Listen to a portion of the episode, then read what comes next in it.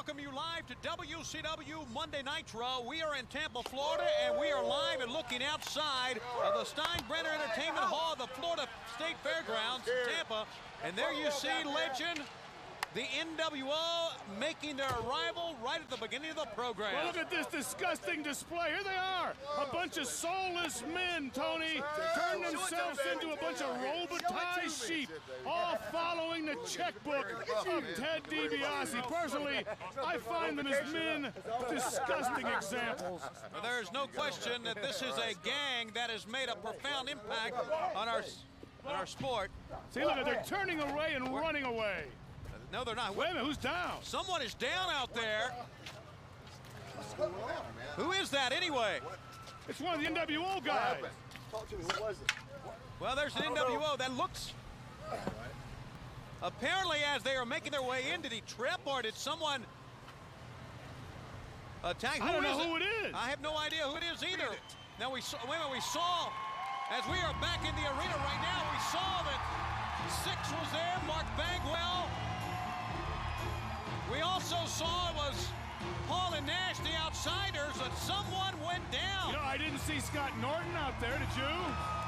Not at first. I saw Bubba walk in. Think, I don't know. I couldn't see.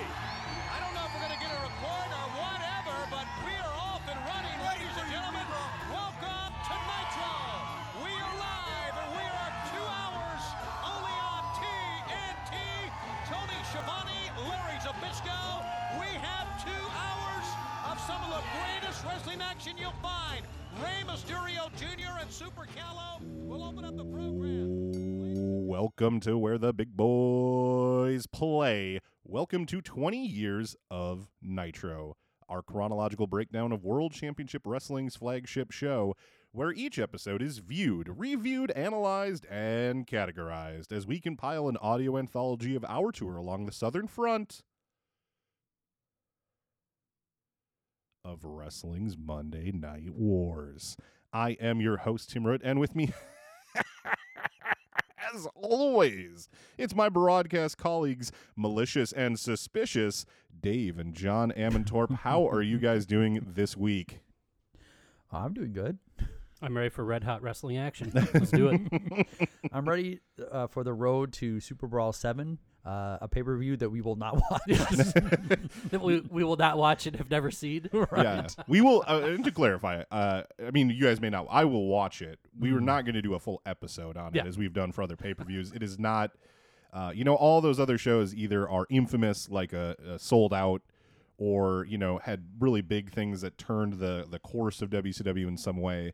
Uh, Super Brawl Seven is the first show that we've had in, in quite a while that just feels like a show that does not require any special update from a Nitro focused Sure. podcast. yeah.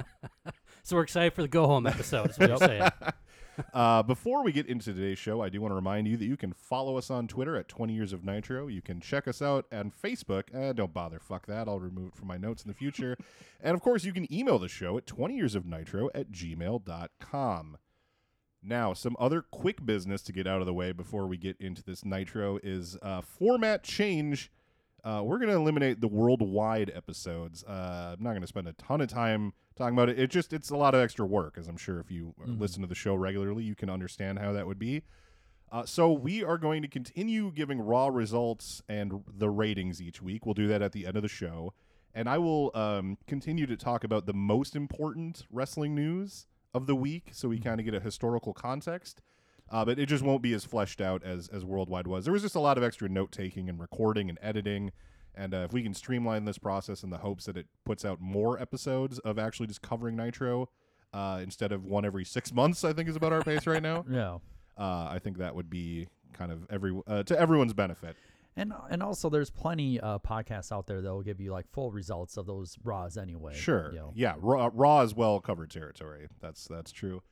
Uh, but I do want to get to one segment that we uh, would have covered in worldwide had we done one after last episode, uh, and that's corrections and omissions because there's just a couple of interesting things. Twenty years of Nitro. would like to make the following corrections. The following corrections.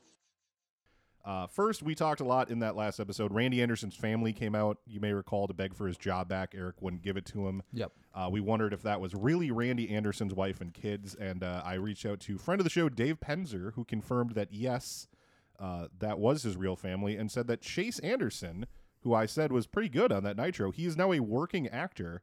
Uh, so I looked him up, and he recently played in, uh, a waiter on an episode of Heels. So they are like, you know, they're giving Nice. back to the wrestling world, and he was pretty funny. I actually thought he was good. So uh, hopefully Chase Anderson uh, keeps developing that career. He's a, he seemed like a funny guy. Also, uh, when Montana Anderson was introduced, Eric Bischoff said it was a nice name. Uh, and John, you speculated that it might be a reference to Eric living in Montana. Uh, Devin Rowliff, one of our loyal listeners, he reached out to point out that Eric lives in Wyoming. It is actually that he has a daughter named Montana. Montana Bischoff is his daughter. Ah. Uh, so that was sort of the inside joke they were doing. Uh, so for pointing that out, I do want to plug Devin's wonderful book on English soccer players playing soccer over in South Korea. It's called "Who Ate All the Squid." Find it on Amazon. Find it. Uh, I don't know if it's at your local bookseller. Go to check out. Uh, just go and look for "Who Ate All the Squid." I don't think that's a phrase that's probably tied to a lot of things other than this book. There's so many books with that name. Uh, so we did want to shout that out, uh, and he's a good Twitter follow as well, especially if you uh, want to hear a lot about uh, soccer stuff that I don't normally understand. no. All right. Uh, the one other really important stuff that we would have covered because it pertains to last week, so I want to make sure to mention it here at the top of the show is last Thursday on Raw.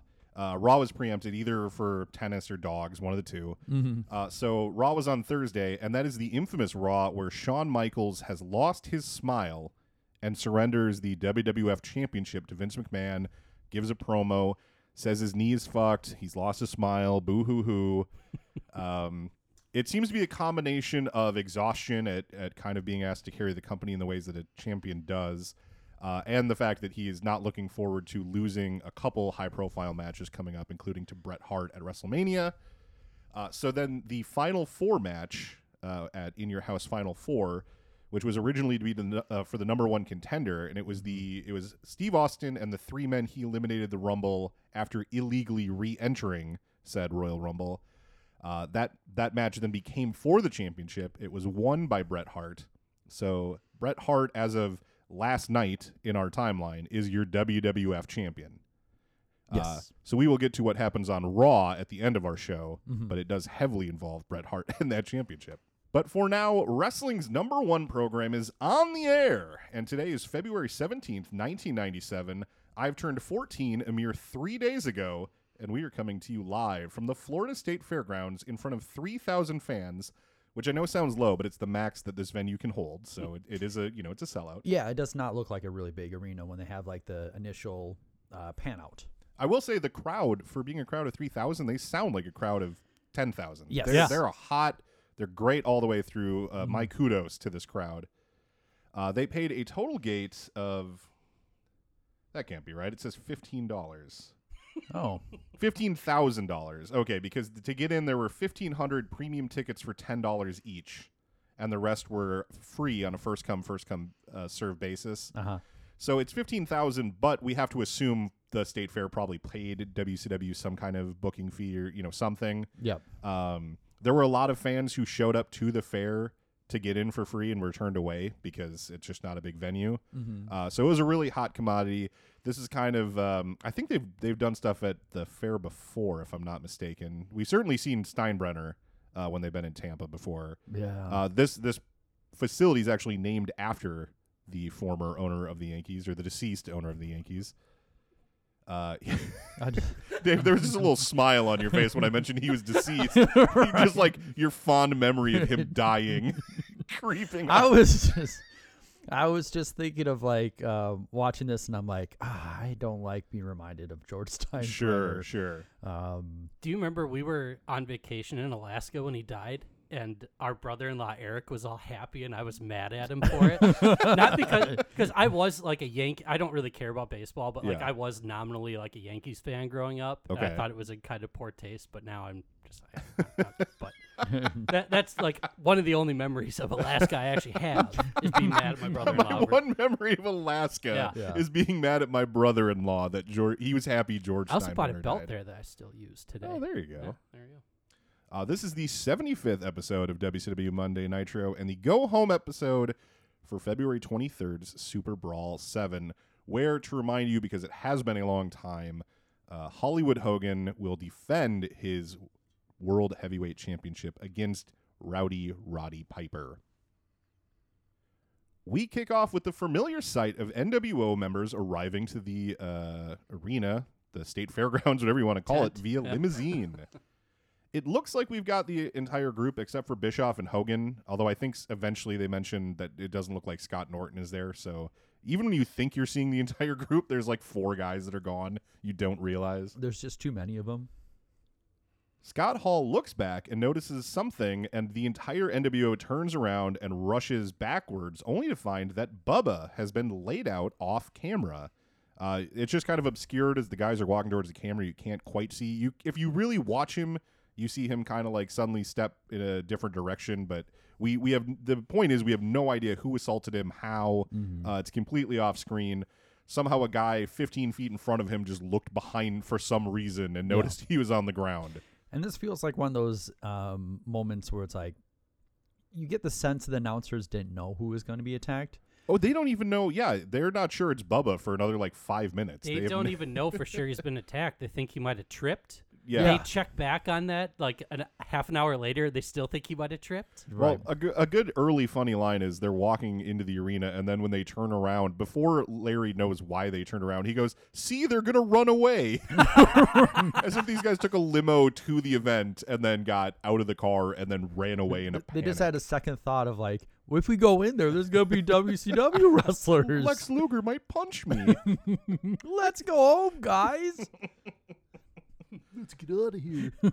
we then go into the arena with the announcer still kind of mystified, and Rey Mysterio makes his entrance as Tony and Larry manage to narrow it down to either Scott Norton uh, or Bubba as the man who was attacked. hmm Uh, anyway, here to call all the action uh, of our own. Uh, uh, trailing off. Dave, Uh, it's Dave. Dave's gonna do it. Um, so Rey Mysterio is the one that's uh gets like a formal introduction uh, down the ramp and everything, and his entrance uh seemingly gets an ovation boost from Nitro, like also going live at that point, and I feel like that that could be like um a bit of a trick that they could use more often, like if they it's like. Once the fans know it's time to cheer, then also bring out a face at the same time and kind of like boost up their the reaction to him. Sure. Um, but I, it, it's like obviously Rey Mysterio Jr. is popular, but it's like it's kind of like above what you would expect to hear. Sure. Yeah. Anyway, uh, Super Calo is also here, and who stacks up admirably with Psicosis as the Nitro wrestlers who consistently attempt to murder themselves in the ring. He does some crazy stuff this Yeah. match. Yeah. He he throws caution to the wind. right. Um, Rey's tights are also really awesome. Um, he has like a, a leopard print on them. I am watching this uh, Nitro on the quality of like a 1997 VHS copy, Sure. so you can't quite see it in, unless he's up close. But the leopard print's like a nice, like new and interesting touch to his. Ah, it looked beautiful on Peacock, baby. So Super Calo surprised me by finding a means of dropping Rey to the mat almost immediately for a leg lock, but Rey Mysterio escapes just as quickly. Calo keeps on the offensive, trapping Rey with in a sleeper, but Rey Mysterio fights back, dropping Super Calo to the mat and drop kicking him in the back of the head. Rey misses on flipping over the top rope, uh, but still manages to get onto the apron. But his flying nothing is easily countered with a Super Calo dropkick. I That- know, I know I've mentioned this before, and I, I will mention it again. Uh, Rey getting drop kicked out of nowhere is one of my favorite spots in wrestling. Mm-hmm. Uh, there's the John Morrison one. That's the one that I always bring up. Uh, it's an IC title match they had when Rey was suspended for steroids in like 2010. Okay. He had to drop the title on a SmackDown match. He had a great match with Morrison, Uh-huh. and they just really nailed that spot. It looked devastating, and it like stands out to my mind as I, it's not like the most amazing match we've ever seen, of course, but if you just isolate that one moment, that spot is just etched in my brain as Yeah. being great. That's yeah, cool. because like when it comes to the the uh, the flying nothing, Um, it can vary as far as like how obvious it was Right. that was a flying nothing. This one seemed pretty obvious that was a flying nothing. He just kind of comes off the ropes and just uh, exposes himself to get drop kicked, pretty much. Uh, Super Calo comes off the far ropes, leaping over Rey uh, for an attempt at a sunset flip powerbomb to the arena floor, but for some reason he holds up. Like literally, he holds Rey Mysterio up in his hands. he he pulls him up to try to hit it again on the arena floor, but Rey flips out of it. Um, there's some indecision at this point before Calo rams Rey's head into the ring apron, then hits a missile drop kick from said apron. Pretty good pop for that too. Yeah, it's actually like a little because he does a springboard. He jumps from the apron to the second rope and then comes down with the drop kick. It looks, it Yeah. looks. The camera misses a lot of the springboard part, but Yeah. like when he comes flying in, it looks great. It yeah, does it's, look great. it's the Jericho springboard drop kick spot, except off the apron to the floor. Mm-hmm. Yeah, and I uh, you said it was hard to like the camera didn't quite catch it. I didn't catch the springboard part of Oh, it. I sure, just saw him yeah. come flying in with a drop kick. I do want to mention uh, just there's a couple things early on because we're starting the show, so they kind of hype uh, some aspects of the card. We're going to get Nick Patrick versus Randy Anderson. We're going to get Sullivan, Guerrero, Konnan, the Giant in a handicap match, and a live interview with Roddy Piper from Alcatraz. That's quite that's quite a lineup. Uh, Larry, when they mention Alcatraz, Larry wonders if Roddy is training with the ghost of Al Capone. Uh huh. Uh, Capone was moved to the newly opened Alcatraz in 1934, where he played banjo in the prison band the Rock Islanders That must be the reference he was going for. until he was paroled in 1939 while dying of syphilis. Cool. it's it's also I was gonna say, I think that's why uh, Tom Petty left the uh, Traveling Wilburys too. Syphilis. syphilis. Nah, I'm just kidding. Oh. You can cut that. Um, it's also interesting to like when Zbyszko makes a reference to think like how many decades old is that reference? Right. This that's like 50 years old. yeah. Um, so there was that I was mentioning before that sunset flip power bomb to the arena floor Mhm. that that Super Calo held up on.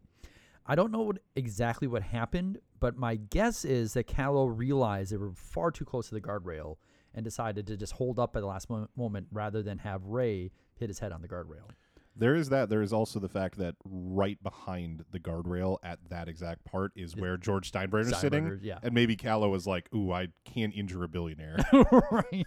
There are many things I can do.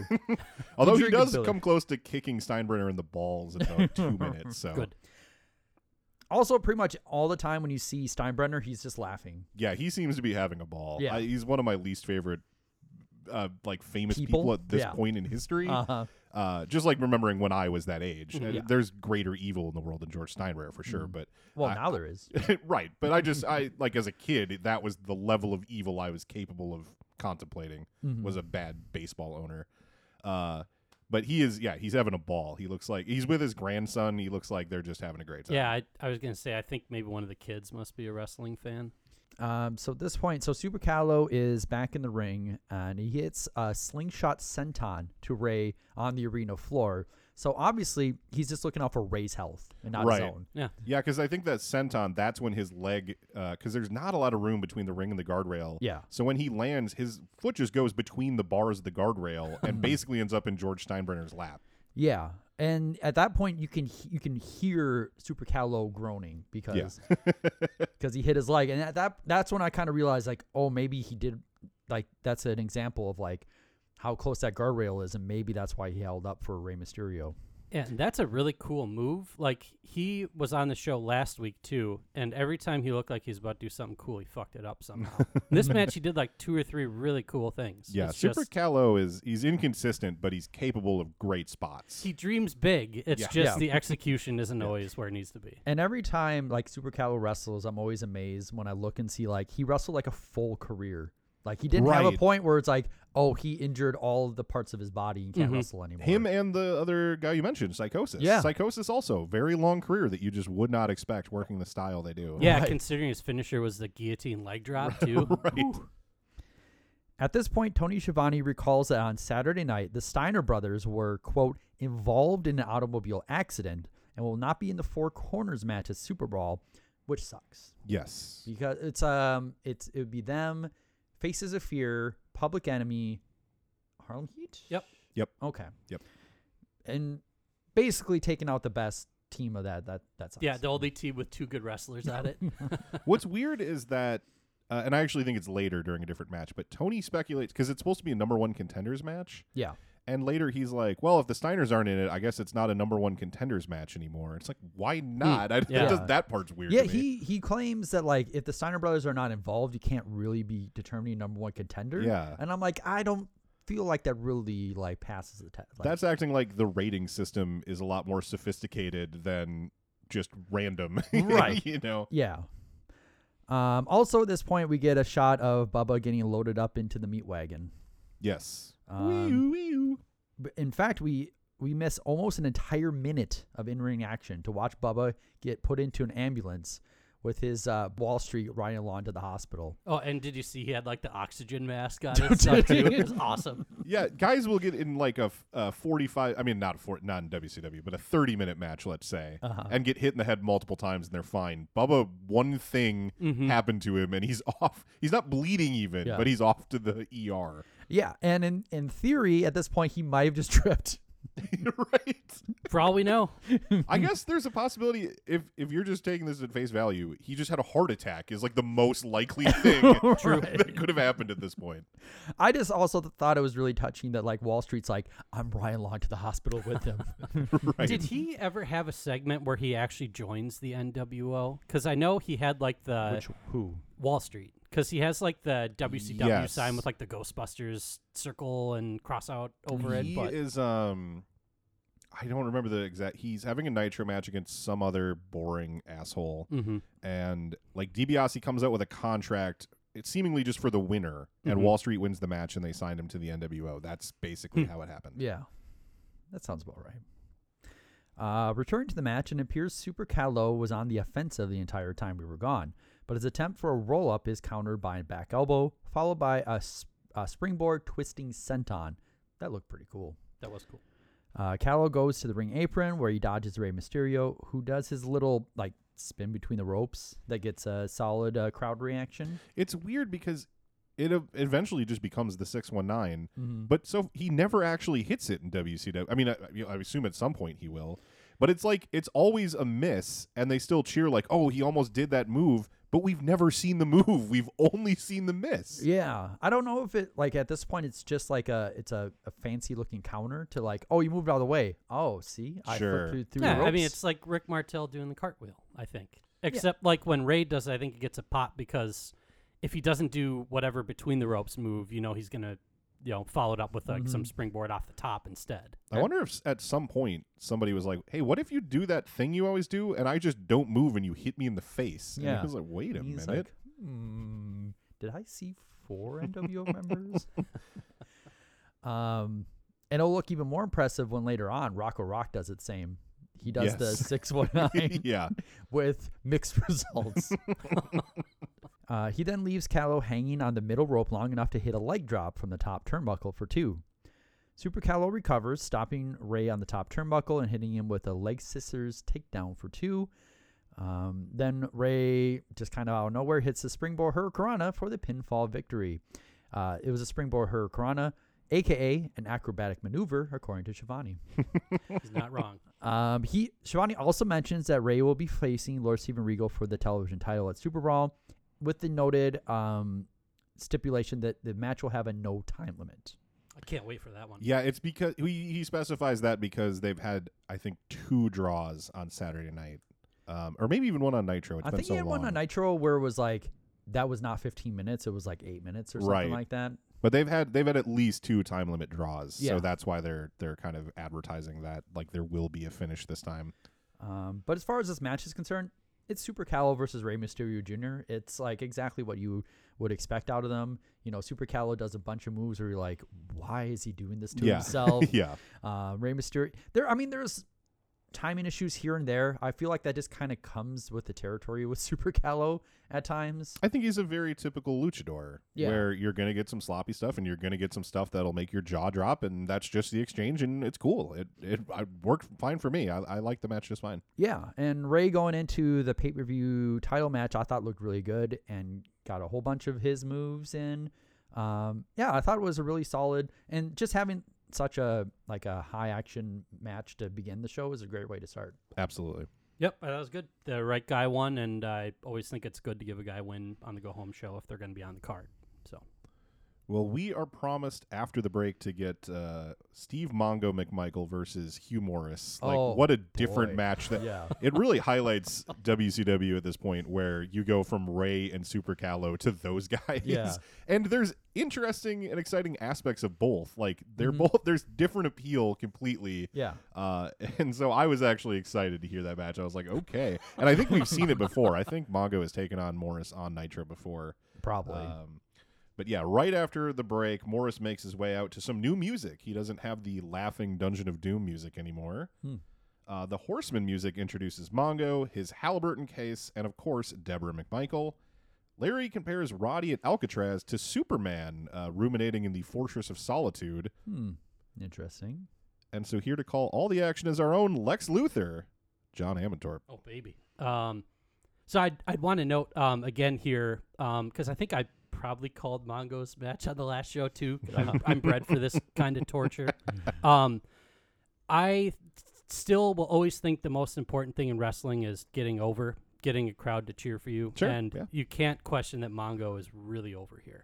I was Um, thinking that because I, I watched this first a week ago and did my notes, and I was rewatching it this morning. And as he was coming down the aisle with Deborah, I was just thinking, this guy's got charisma. He has it. He Yeah. is a star. You- It's, y- I mean, his ring work is what it is, but it's inarguable that he is a star and people view him as such. Yeah. Yeah. Um, he, he obviously benefited from you know the first year of Nitro. He was on every single episode doing commentary, but um, I just thought that was note noteworthy anyway.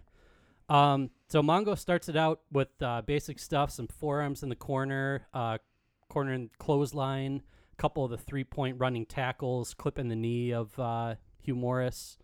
Um, pausing to play to the crowd gets another huge reaction, um, or huge for three thousand uh, member Yeah. audience anyway. yeah, yeah. Um, then uh, misses a leg drop, actually sells the leg. I What? thought was cool. that's, um, that's pretty neat of him to do that. So I was gonna get to this because he he sells it throughout the show, actually, um, through the match and after the match, and then later on. Dave Meltzer claims that he actually injured his knee, or he just says like Mongo. He it's very offhand. It's like Mongo who injured his knee during the match. Yeah.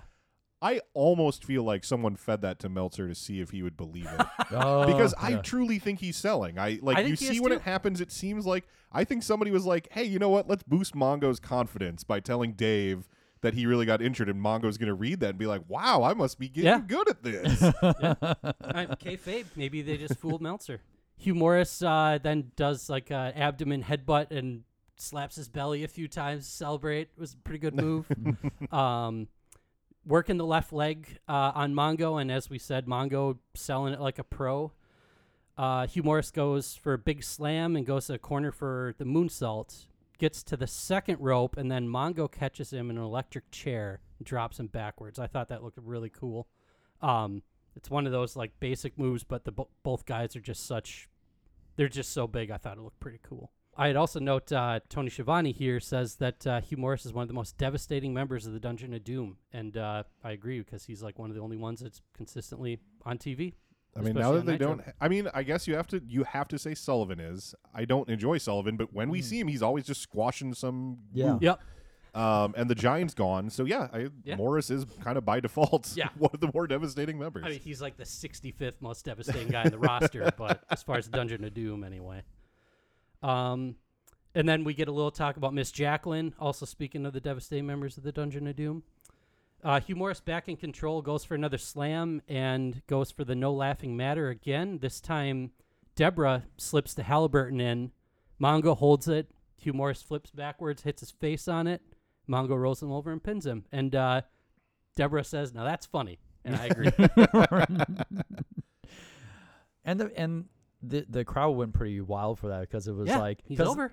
Well, because because the crowd knew something that Hugh Morris didn't know. Right. right. I believe they call that dramatic irony. yes. Yeah, I mean it was uh you know it was pretty short, but like for what it was, it was good. This is what a match with these two guys. This is probably the ideal TV outcome, right? This Yeah. it was it was good. I liked it. yeah, and Mongo's another guy wrestling at Super Brawl, so they give him a nice uh, fairly decisive win here. I don't know, I Yep, he's got the pretty good. match against uh, Jarrett for uh, if if Jarrett wins, he will be a member of the Four Horsemen. Mm-hmm. Uh, so yeah, our our listeners will remember that Deborah wants him in. Kind of nobody else does. We'll see what happens. I just knowing it's WCW, no matter how that match ends, like that is not gonna be over at Super Brawl. They're just gonna keep like going at each other Sure. regardless. Well, yeah, because eventually Flair is going to come back, and then they're going to have to figure something out. Well, that's five of us. We've never had five before. Mongo limps out of the ring. Uh, Tony and Larry hype Super Brawl from the announce desk, analyzing Piper's mental state some more. That takes us to a video package on Piper that focuses on his attempt to retire uh, and his promise to his son that he was done fighting. Uh, and then, of course, Ho- Hollywood Hogan's dastardly treatment of Piper in front of uh, young Colton's presence. Uh, as WCW video packages go, I thought it was actually pretty well put together, especially for like this era when they're not doing a ton of them.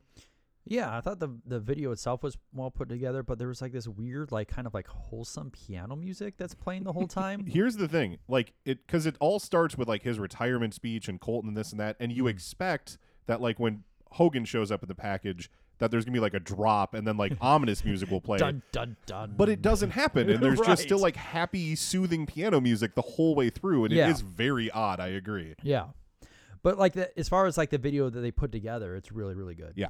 After that, Tony promotes that WCW will be coming to the Target Center here in beautiful Minneapolis in March. Uh, you guys probably may have seen on the suite level uh, for years there was a picture of Piper at the Nitro. I think you guys were there as well, if I'm not I'm mistaken. pretty sure right? we were at this Nitro. Yeah. I, don't- I I trust your Yeah, memory more I'm than pretty mine. sure we were. But anyway, like when we w- went, uh, you know, we've gone to a couple paper wrestling pay per views in the suite level, and I Mhm. don't remember if it's there now because when we went to AEW, I don't remember seeing it. Uh, but when we went to um, Elimination Chamber back Yeah. in like 2013, Mhm. I remember it definitely being there. But they they also said that when the tickets went on sale, that uh, Ric Flair was going to be there to sign autographs, Oh, cool. and that's like ah, if I w- if I would have known back in the day, yeah. back in '97 when it was okay to like Ric Flair. Not to feel, yeah, you didn't have to feel weird about giving him 50 bucks for his autograph. Right. Uh, yeah, because they also mentioned there's going to be a Nitro, I think, the next week in Duluth, Minnesota, about three hours north, two and a half, three hours. Mhm. Uh, and Medusa will be on hand when tickets go on sale there. She is of uh, a Minnesota native. Yeah, Uh, so, yeah, she might have just been like hanging out in Duluth anyway. I don't know. she's just there anyway. I was gonna say I don't remember asking mom and dad to go up to Duluth for that uh, ticket signing. oh, right. I W- just want to meet her, okay? Shut up. Shut up. She's a good wrestler. WCW Cruiserweight Champion Dean Malenko makes his way to the ring. Uh, he is, of course, still missing his belt, which is in the hands of the NWO Syxx. Dean Malenko is the number one. Uh oh, and he's got something to say. I want to leave you with a little message. I know and you know that about 10 minutes up the road from this arena is where my father took you under his wing and for two years prepared you for a career in professional wrestling. Well, six, in six days at Super Brawl, you're going to continue your lessons. But this lesson is going to be from Dean Malenko. And that's a lesson you don't mess with other people's property. Malenko addresses Syxx, mentioning that his father trained Syxx just a few hours from where they are tonight. He promises that Syxx's education will continue at Super Brawl, where he'll learn not to mess with other people's property. Uh, it's really bad. It's a bad. Like I know Dean promos are never meant to be good, or or never thought to be good, but Yeah. like I realize that it's not just that he's like um wooden or unbelievable, which are always things with him. Yeah. It's that he seems extremely casual. Like none of this seems to matter to him in the slightest. It's not like it's not the Iceman character or whatever. It's just like a lack of any kind of fire in what he's saying at Yeah. all, which And- I guess is what the quality an Iceman would have. But Right. I, I guess I'm doing a tough time of uh, enunciating what I mean. But it just it's it really is a bad promo.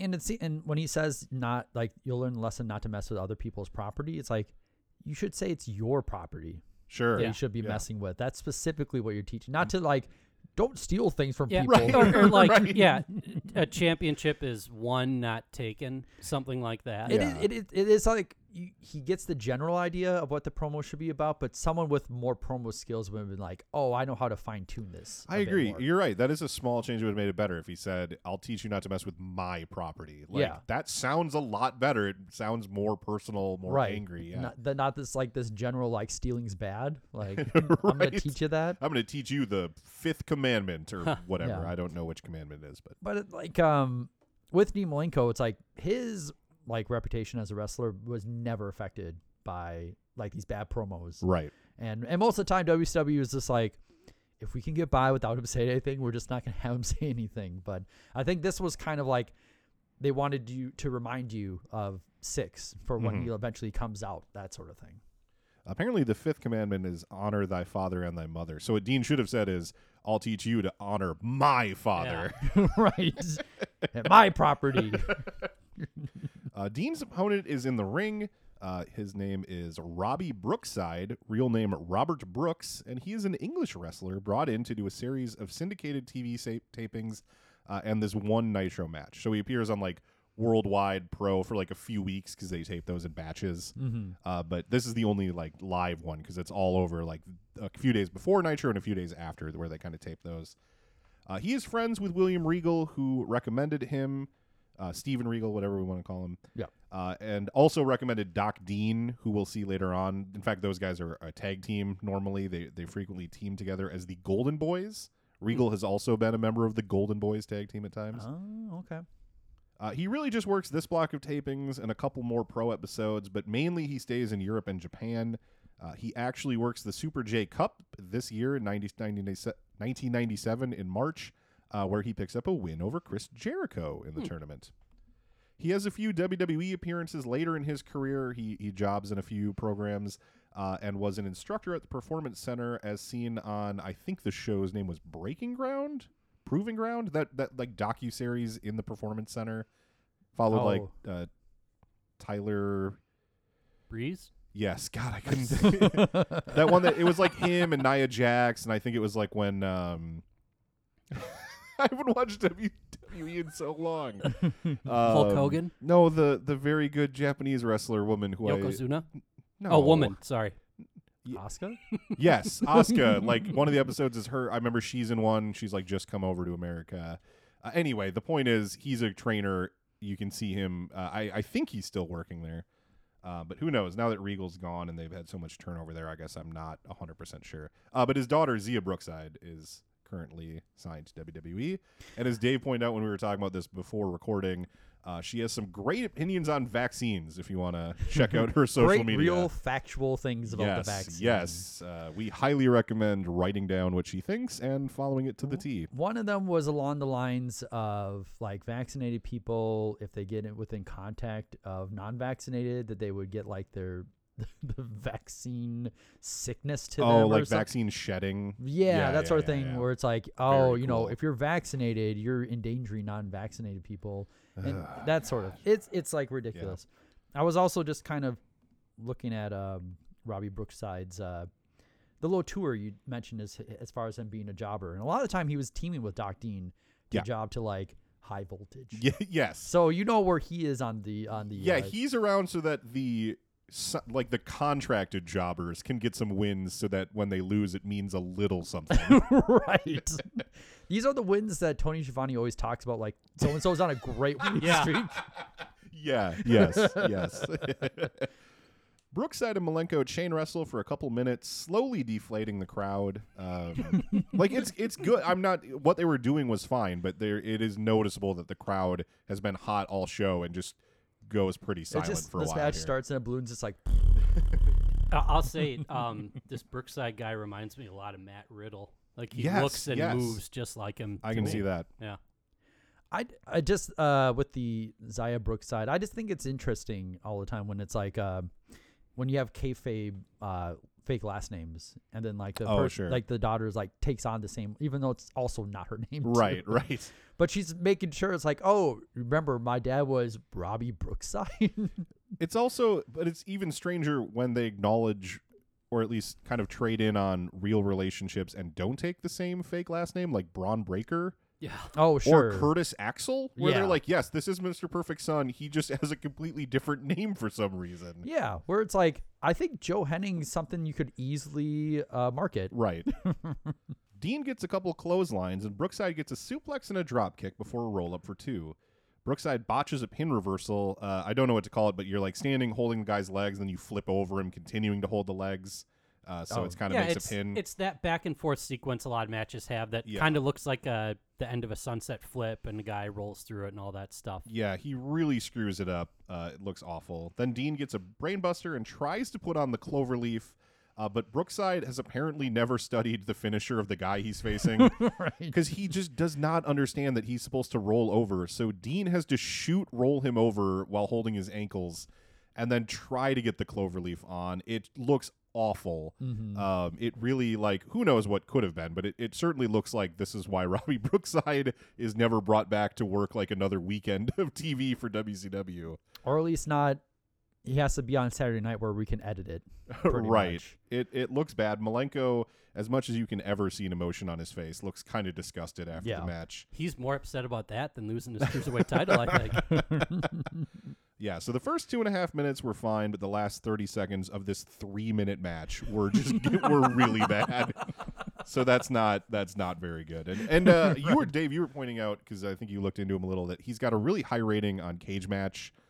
Uh, Yeah. So like he's presumably a great wrestler. It was just an off night. So I do want to mention that we don't want to just Yeah, I mean- no one's seen him or not familiar with him, he's not terrible. He just shitty night. That's yeah, all. I mean, a lot of his success in Europe was more like um, like 15 years later. Yeah. Um, so he, he could have just been also like more of a late bloomer as far as like being like really well well rounded, but Yeah. pretty much everywhere he wrestled in in Europe and in England, like he became like world champion. So And if Steven Regal thinks you're a good wrestler, like yeah, you're a Yeah. good wrestler. It doesn't matter what I say about your one match that I saw. Like Right. you're a good wrestler. yeah.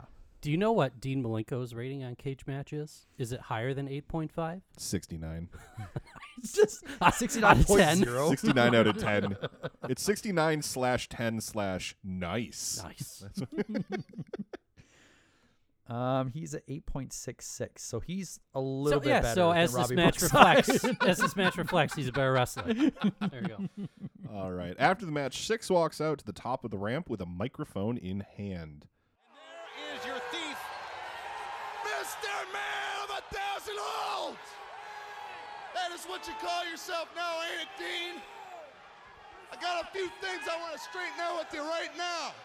I've listened to you for the last couple weeks, Mr. Bland, man. Now it's time you listen to me. You think I don't have any respect or gratitude because you and your old man trained me? Well, pal, your old man's dead, and that respect and gratitude died with him. Because I never liked you anyhow. Whoa. That's pretty heavy. See again, boy, these guys are pushing these personal And buttons. if I gotta come down ringside and steal this belt just to get a shot, then that's what I'll do. Because you've been ducking me ever since you knew I was coming in here. So, as far as that respect and that gratitude for you, I got it for you right here. and there he goes. Syxx calls Dean Mr. Bland Man and says that any respect or gratitude he felt for the Malenkos died when Dean's dad did. That rules. Dang, yeah. yeah, that's a good line. Uh, Mm-hmm. Boris Malenko died in September of 1994, so it's you know that's, not that long recent, ago. yeah.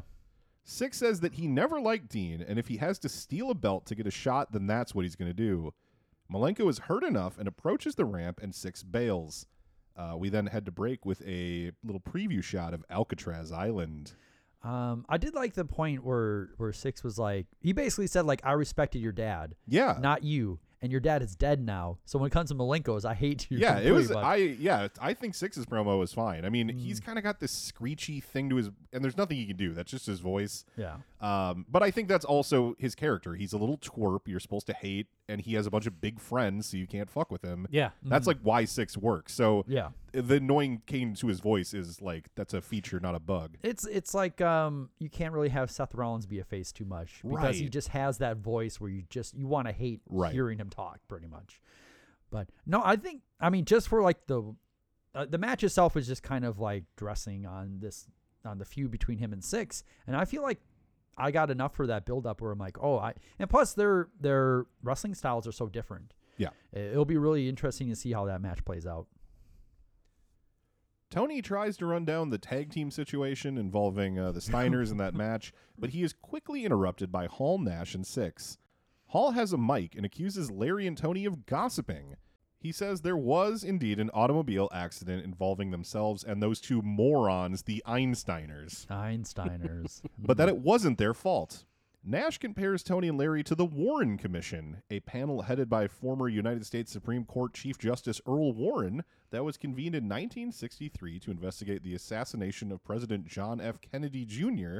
Uh, like a month earlier. It was it was pretty quick they established that. his his reference is a lot more recent than Zbyszko's. it's to true. be fair. Yes. And the Warren Commission did find evidence of a conspiracy, by the way. Mm. So maybe we'll unpack that in a future episode. Yeah, maybe Yeah, maybe it's- maybe dropping something- seeds now. Yeah. um, I also noticed that that Kevin Nash meant to say accusations, but instead said acquisitions. Oh well, him misplace a, a word like that Nice. almost Yeah. never happens. Uh, they then hand over a tape that they claim exonerates them uh, for guilt in that accident, referencing a famous line by defense attorney Johnnie Cochran during the murder trial of former football star O.J. Simpson. Also Nash, very recent. Nash says, "Well, hey, that was like '94. That actually was recent." Yeah, it was recent. Nash says, "If it don't fit, you must acquit." Can I also ask, do we know where OJ was when Boris Malenko passed? Because Oh, that was the that's, same uh, summer, I believe. Fair. Yeah. fair- it's a fair question. you have a video of this asked tony and nash like almost drops out of character and goes yeah it's right there because he handed it to tony already tony's holding the tape and it's like yes you have it yeah. Um, but I, I feel like in um, Tony's defense, as this episode goes along, he's so perplexed as to why they would willingly give up this. Uh, oh we'll get there because yeah. Yeah. why they give this over and you're like this proves we're innocent is a baffling decision In their defense, if it would have worked, they would have been fucking heroes, right? right. the trio then act like they want to fight larry who refuses to back down hall tosses off his shirt and it really seems like him and larry are going to go but larry eventually sits back down uh, to a small larry chant from the crowd He got a big pop when you stood up to He him. though. did. I He mean, really I did. think that's part of the Mongo theory that Yeah. he's kind of over because he's on TV all the time. But I always thought his pops and audience reaction was always strange. I was I was like when I was watching this segment, I was like, what a sweet gig he has because he gets he's retired, you know, he's an older guy, he's doing commentary, but they always put him over as like, if you put me back in the ring though, I'm gonna fuck everyone up. Right. Take him to Larryland. Yeah. Yep. it's funny because for a while I was um, working my way through the Impact uh, early pay per views, like when they first TNA Oh. first started, yeah. and they do a storyline where he shows up and kind of does the same thing with um, AJ Styles, where he's like, Mm. "You've got a bunch of talent, but you're a dickhead," and so if you, he says like, if you can beat me, th- pin me three times in ten minutes. Uh, then you can do whatever you want. But if I, if you don't, then I get to be your manager. What? Yeah, and uh, and yeah, AJ gets him like twice or whatever, and then he can't pin him the third time. So Larry Zbyszko is briefly AJ Styles' manager. It's like Pro how- wrestling everyone. Yeah, that's like how whoever used to come up second in the presidential elections would be vice president. right, Like, right. The NWO leaves. Oh, Canada starts playing and outwalk the amazing French Canadians and Colonel Robert Parker.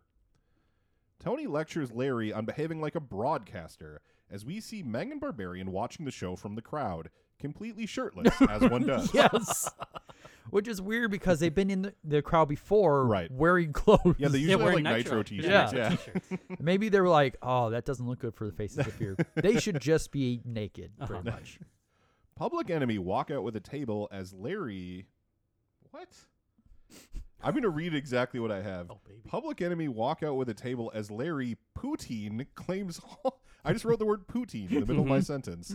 I was texting some friends about poutine a while ago, and I'm wondering if it just entered my head. Yeah. Right. Okay. Anyway, Public Poutine is great, though.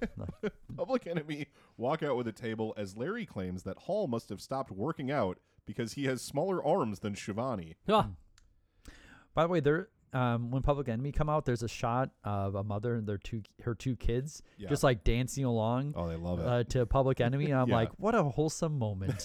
and they both wear number 69 to the ring. no, uh, Rocco Rock wears zero, double oh, zeros. okay. The Canadians do their singing bit, and we see Harlem Heat also watching the show from ringside along with Sister Sherry.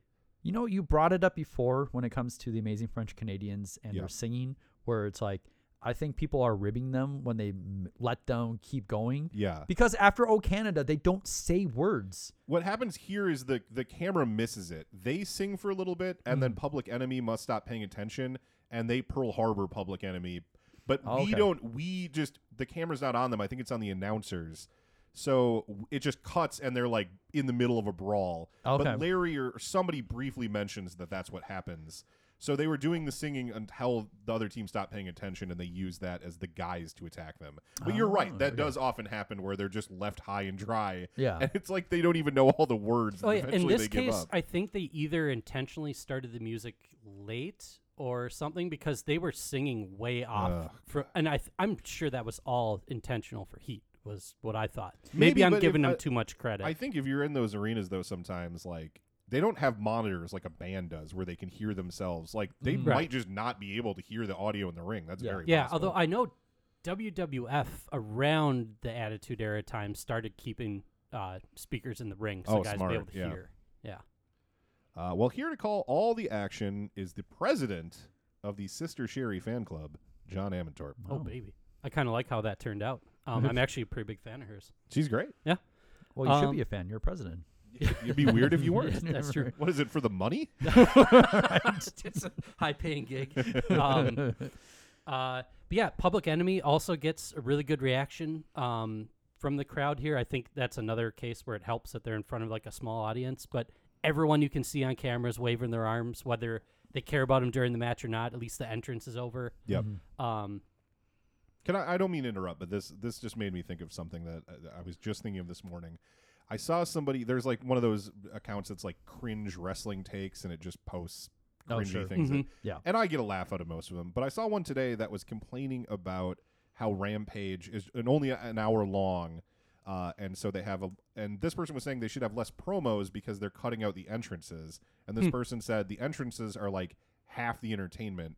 And this was posted as like, what a cringy, stupid opinion. Yeah. And I was like, honestly, half might be overstating it, but it might Yeah. be just hyperbole for effect. Mhm. You know, maybe just exaggerating.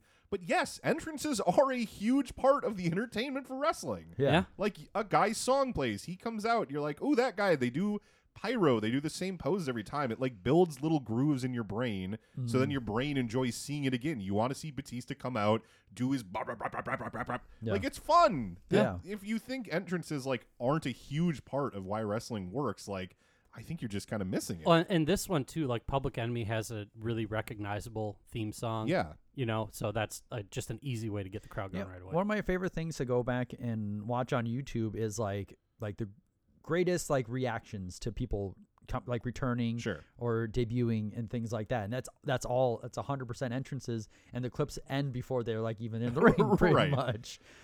So yeah, that was one of those instances where I saw a supposed cringe take and thought Yeah. like, I agree with that. That is a that's actually a quality take, and you're cringe for posting it. Yeah. Uh, yeah. So the French Canadians, I thought is pretty good heat. Um, and it, it, this actually kind of reminds me of like uh, a Raw that comes up later this year, where does the Patriot attack Bret Hart during O Can or Hunter Hearst Helmsley? Someone attacks Bret Hart during O Canada, and they just continue playing the song for like two or three minutes during the match. Uh, I, But I here- know. I mean, I know Bret attacks a Patriot at some point. Yeah, it's something. It's something like that. Yeah. But here, it's the guys singing the anthem. Use it as a way to Pearl Harbor the opponents. I think. I think that's just good heat. Mm. Um, let me see. Yeah, Public Enemy uh, retakes control pretty early. They try that super babyface spot where they go in the opposite corners and whip the heels together, but the heels do like a do do move, and Yeah. uh, Ouellette hits a clothesline, and uh, Jacques Rougeau hits a cool looking drop kick. Um, that actually gets a pretty good reaction from the crowd too. Um, and and I would just say, just kind of anecdotally here, I think the Amazing French Canadians do the most double team moves of anybody I've seen Sure. on, in WCW at this time. Absolutely. Yeah, doesn't mean they're the best at it, but Mm. I, I'm a sucker for good double team moves. Um, Johnny Grunge is thrown to the outside where Colonel Robert Parker is putting the boots to him. Um, we're getting big USA chants as uh, the French Canadians are continuing to get heat on Johnny Grunge. Uh, get more talk about the VHS tape of the Steiner Brothers crash. It's a VHS C, I think. yeah, Tony goes into great detail about like Yeah. you need a converter and you know we always laugh because they get the footage and then they don't show it. At least this time, for what it's worth, he gave like an actual explanation. Like, yeah, we have the tape, but we got to set up like a special thing. And Yeah. Right. okay, fine, I'll I'll take it. Yep. Um, more cool looking double teams. Uh, we get like a running clothesline and a standing leg sweep combo from the French Canadians. I thought looked cool. Um, Larry adds in the Steiner Brothers car accident exactly what the doctor did not order, Oh. and he's right. Um, just Yeah, like we did not order Super Brawl this year. what the well, doctor my doctor ordered. did prescribe me no car accidents My after my doctor- last physical. My doctor prescribed me a car Oh, accident. man, What That's you gonna could be use is a good bleeding. It's and gonna be these so are the much people work. that we're supposed to listen to about these vaccines we're putting in our body. Am I right? Yeah, Who's the barber here? podcast just ends here. Goes to static for some reason. You still upload it. I like during the match, uh, Schiavone's worried that Larry's going to get in the fight with the NWO backstage. So he keeps being like, once hour one is done, go back to your hotel room. Yeah, like, yes. go to a restaurant. Yeah. Just get out of here. And, Uh-huh. and Larry just goes, I'm going to the casino. oh, but that's where Hall and Nash are. Um, French Canadians keep it up. They do like a double kind of flapjack onto the top rope that looked pretty cool. Um, Johnny Grunge finally gets a hope spot by um, throwing Ouellette into Jacques Rougeau, but uh, Ouellette hits like a back elbow as he's going down. I thought also looked cool. Robert Parker distracts the ref, so we miss the hot tag to Rocco Rock. The French Canadians go for their old like Quebecer finisher. I don't know what that's called here, but it's a cool looking move. Like kind of flips Ouellette from the top rope. It was called like the. Quebecer Crash before, Yeah, right? yeah. That I think, that I, yeah, I don't know that it yeah. ever gets a new name. Yeah. Um, they missed that. The Uh, Rocco Rock. Crash? I don't. Re- I don't remember because I always found the Quebecers boring, but I kind of find the French Canadian. I don't know. Maybe it's just because they're They're a good different. low-tier yeah. tag team, yeah. For what they are, they're good. Um, we get a hot tag from Rocco Rock uh, coming in cleaning house. Uh, Johnny Grunge throws uh, Ouellette into the steps on the outside, and the crowd uh, gets a pretty good reaction there, and they're actually all up on their feet watching the brawl on the outside. As uh, we get another shot of the faces of fear in the crowd. We got a table set up on the outside. We got Ouellette on it, who briefly battles his way off, but then Jacques, I think, hits him with Colonel Robert Parker's belt or uh, stick or something like that. And uh, Rocco then hits the somersault through the table, rolls him in the ring, and makes the pin. So I thought it was pretty good spotlight for Public Enemy, and I think the French Canadians really kind of won me over here. I thought they were the better better part of the match. Um, but it's it's good booking again for a team going into like a number one contenders match. Sure. At pay per view, just getting a pretty decisive win.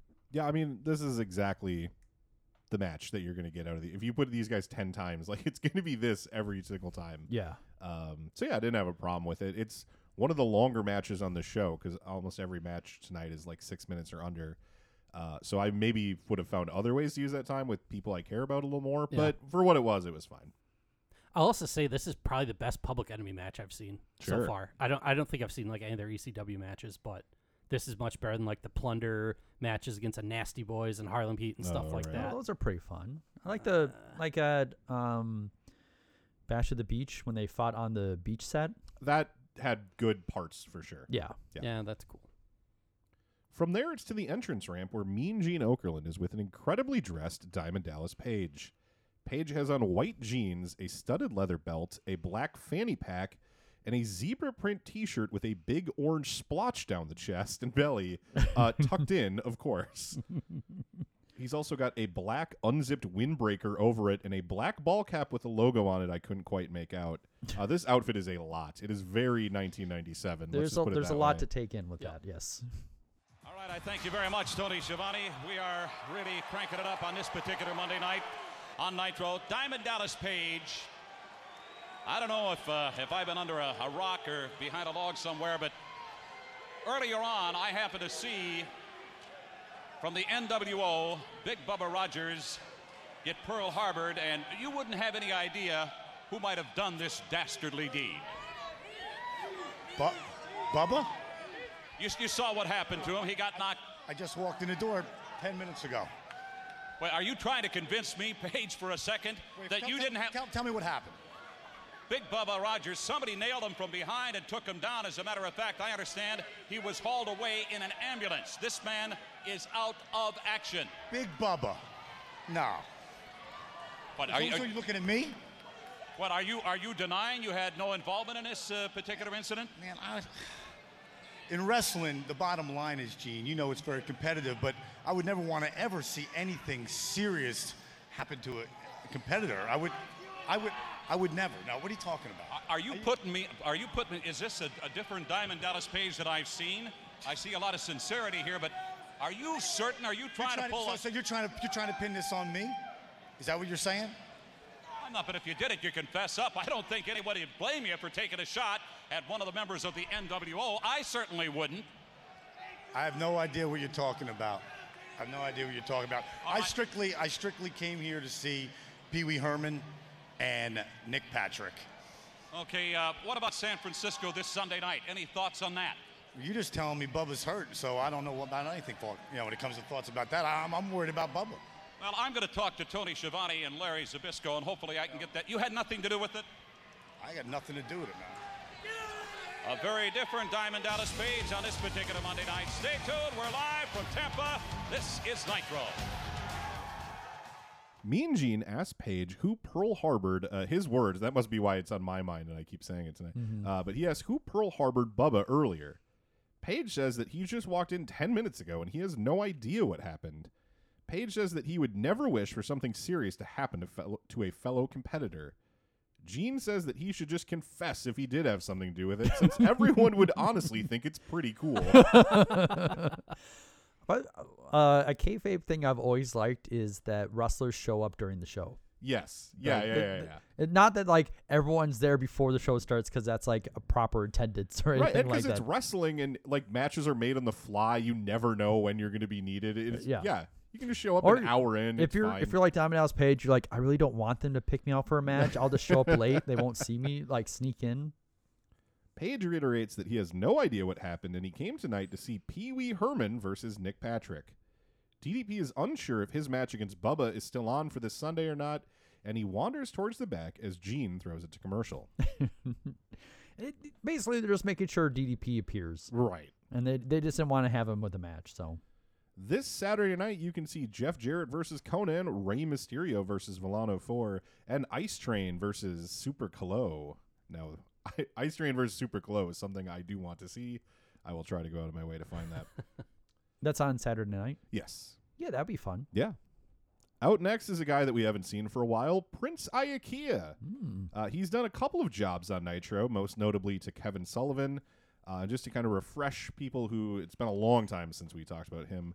Uh, but the, Kevin Sullivan, who is the main WCW booker, uh, is a big fan of this kid for whatever reason. When he, they brought him in as a jobber, I don't know, he probably just said sir and shook his hand the right way or whatever. Yeah. Uh, so he named this kid uh, after Sullivan's idol, King Curtis Iaukea. That's why he's Prince Iaukea.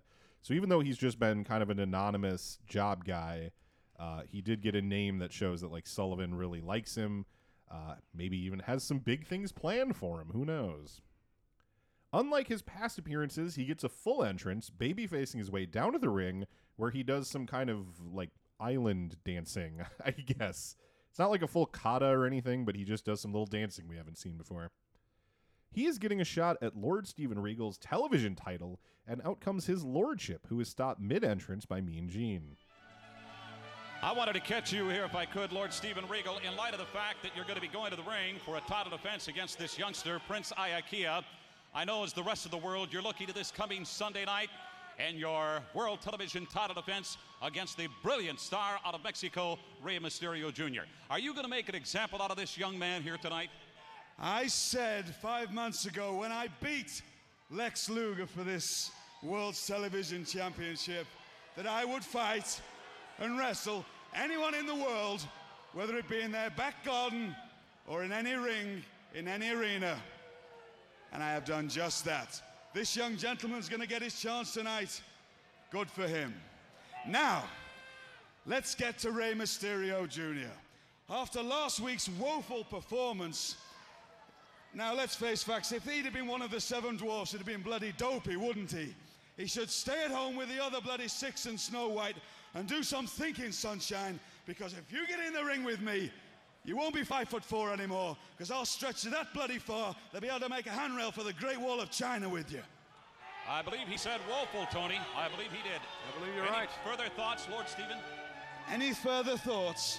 Well, apparently you've got something on the tip of your tongue.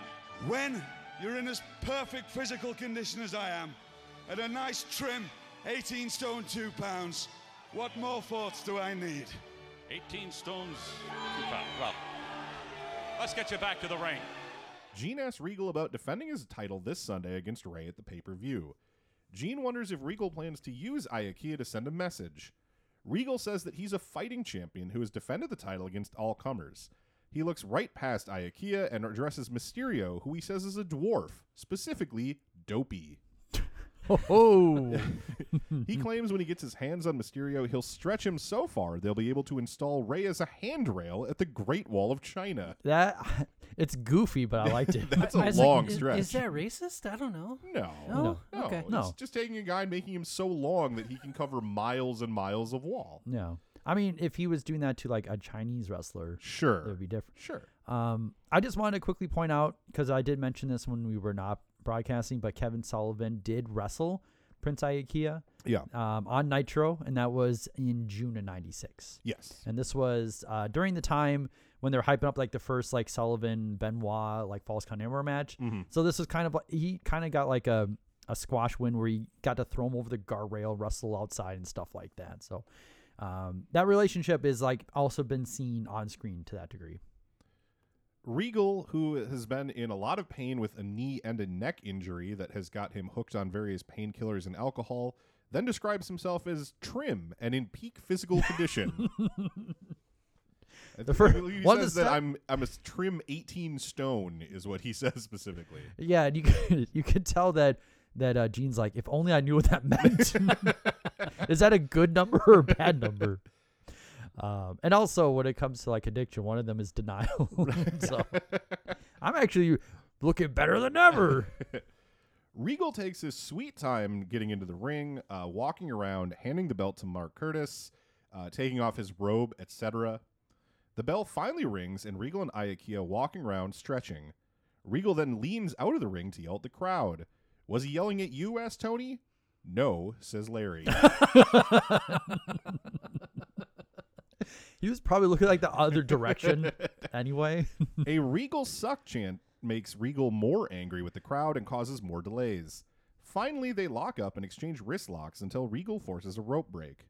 Regal does the very funny uh, finger assisted flex. Always, Yeah. always gets a pop from me. Mhm. They lock up again, and Iaukea sends Regal into the ropes and then levels him with a shoulder block. Regal sells that like he got taken down onto hot coals or something. It was awesome. Iaukea tries to engage in a knuckle lock, but Regal gouges uh, him in the eye and then does some back clobbering. He knees Iaukea and suplexes him before setting him on the top rope for some punches and an awkwardly performed double underhook superplex. Regal soaks up the booze and taunts Mysterio, who has wandered out onto the entrance ramp. You for a say he look. soaks up the booze? He soaks up the booze. He's a heel. He does. He's like, bring it on. I love he soaks this. up the Yeah. booze in many ways. Oh, I think is oh, what oh, I'm oh, oh, oh, God. Yeah. Jesus Whoops. Christ. Whoops. Regal hits an elbow drop on the prone Curtis, but doesn't cover in Curtis. no, he's he's named after Curtis's last name. Regal hits an elbow drop on the prone Iaukea, but doesn't Ah. cover. Instead, sitting on the mat and taunting Rey. He kind of like leans back against Iaukea's prone body and stretches his arms out, like, haha, what are you going to do? Yeah. And uh, that gives Iaukea the chance to like do a crucifix pin, uh, rolls him over, hooking the leg and the arm, uh, gets the one, two, three, and Prince Iaukea picks up the shocking win and is your new television champion. Uh, a guy that we've seen maybe three times on Nitro, Mhm. uh, all getting squashed in short order. Uh, he did nothing really to get off or. Or excuse me. I was going to say get over or show off. So I said get off. Um, but was you know there was there was like no build to this at all. There was really just okay, we're going to do this. So Regal got the promo to get the crowd mad. He did all the delaying stuff to get the crowd extra mad. Um, they made sure to give Iaukea a full entrance to try to show he's like a likable baby face. Yeah. Um, but other than that, like all of that is just like, please like this win. Uh, and actually, you know, in its defense, the crowd gives a huge pop that's clearly more anti-regal than it is happy for Iaukea. Right. Um, but they really try to sell it. They get a bunch of like random mid-tier baby faces out from the back to come celebrate with him. Like Public Enemy, for example. uh, yeah, they get Public Enemy, Teddy Long, Eddie Guerrero is definitely the biggest name who kind of comes out to give him the rub. I like. I I don't know if there was a story going on there, but I like that immediately Teddy Long was there. Like, oh, I can, I can benefit from like being a manager for this guy. Sort Didn't of he manage him already? Because I know he No, was no. managing like Ice Train and like he managed Jim Powers. I I was sure he managed Prince Iaukea too. He may in the future, but Oh. he has not so far. No spoilers. Uh, I don't know if he does. Yeah. I honestly don't, but he is, he definitely has not that we've seen. Uh, we see some replays before going to break. Uh, so to kind of get behind the scenes, I don't really have a good reason as to why this happens. Mm-hmm. Uh, Meltzer's impression when it happens is that um, I, he, it's I, I don't really even even with that. There's no. He just says that Iaukea is going to lose it to Rey at the pay per view Mm-hmm. because they want all the mid tier belts on in the hands of really hot good wrestlers, so tho- they can always have good undercard title matches.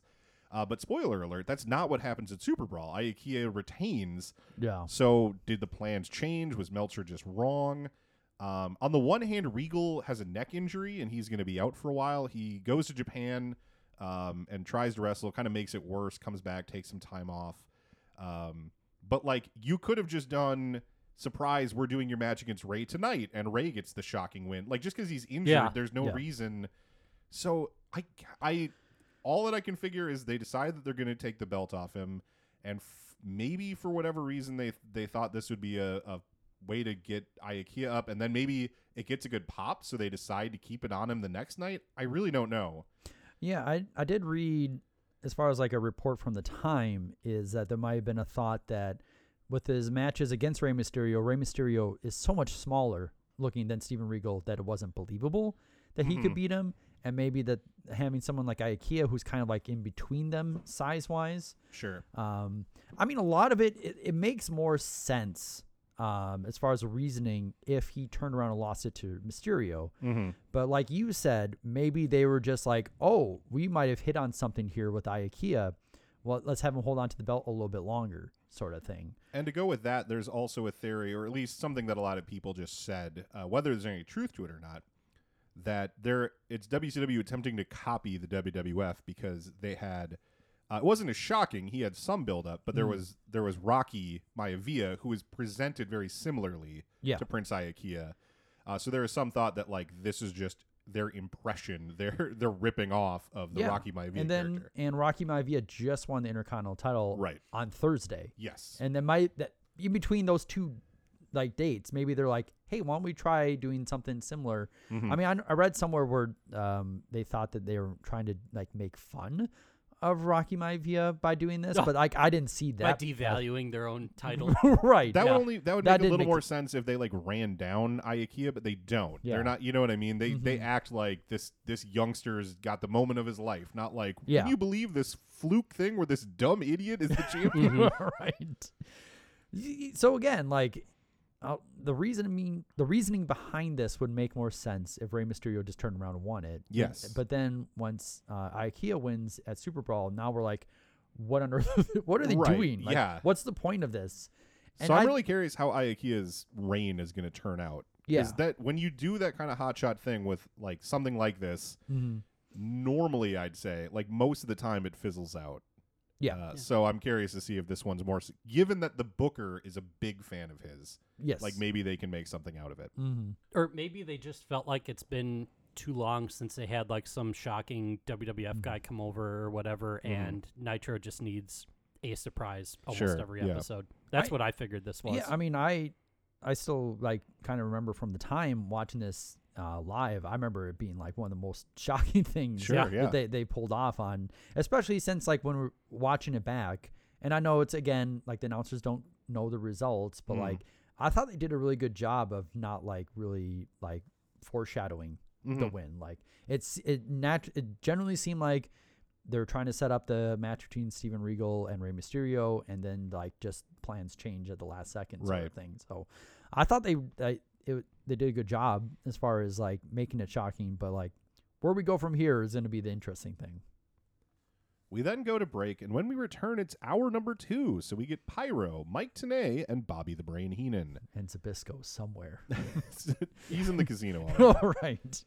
Tenay is impressed by Iaukea, and Heenan thinks that everyone in the NWO needs to watch their back, or they're going to wind up like Bubba did. Ooh. Nick Patrick then comes out in a sleeveless ref shirt and some sunglasses.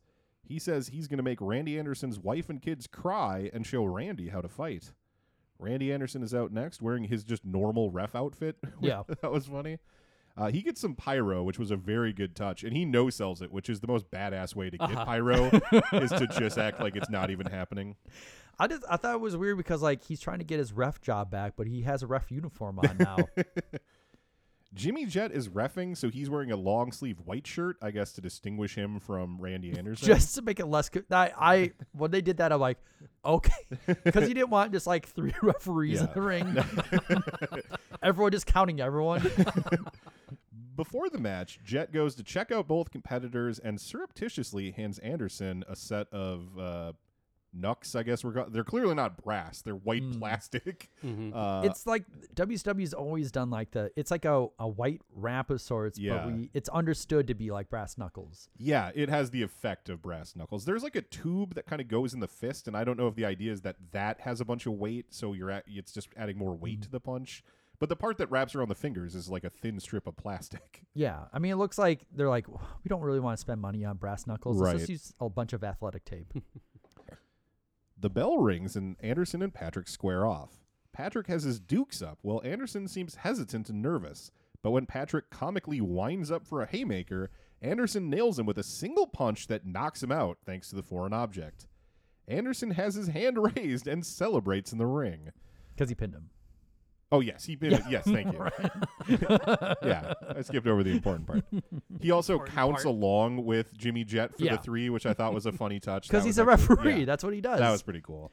Um, I like the. I, I thought that um, that Pee Wee did a really good job of like he has a loaded hand. Yeah. He's right. He's waiting for his moment to hit it, but also trying to make sure Nick Patrick doesn't see it. So he Mhm. kind of has it to his side. I thought like the, the visually it, it worked really well. Sure. Yeah, I mean it's definitely not like a match. It's just an angle. Yeah. Um, it came across fine. They're celebrating, uh, but the jovial atmosphere soon dissipates as Eric Bischoff stalks down to the aisle as boos rain from the crowd. He grabs a mic and accosts Anderson and Jet. What do you think you're doing?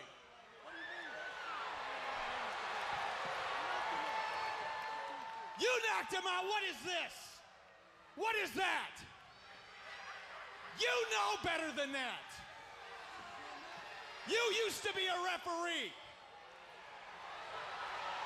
Hey, he won the match. You used to be a referee. Used to be is the word. You won nothing. And you, I saw it. Let me let me tell you what you won. No, you just won a permanent vacation, and you are fired. Fired. Wow. Spell it F-I-R-E-D. You are fired. This is sick. He is, Leave the building he is now. reneging from Now. a verbal agreement. Now. You're fired. He can do whatever he wants, I guess. The man's power hungry. That is not fair. Eric asks Anderson what he thinks he's doing, and Pee Wee says he just knocked Patrick out. Bischoff grabs the knucks and says Anderson knows better as a former official. He tells Anderson that all he won is a permanent vacation. Ho ho. He then fires Jet for good measure and demands that they leave the building. Tony's disgusted. Bischoff raises the unconscious Patrick's hand, Uh, and then does some pretty f- actually funny physical comedy in trying to pick Patrick up and then roll him out of the ring when he's unable to. He Yeah. can't pick him up, so he just tries to roll Yeah, him. right. It's. I really actually was getting a kick out of that. Yeah. That was funny stuff. Um, I thought I thought Eric was fine here. You know, he's always pretty good on the mic. Uh, there is kind of a funny thing, and since we're not going to cover Super Brawl, I don't know where else to put it. But because of this, they're down. You know, just in a storyline, they're down two refs. You you don't have Jimmy Jett. You Mhm. don't have Randy Anderson. Uh, and you can only use Nick Patrick in certain circumstances because he's a heel ref. Yeah.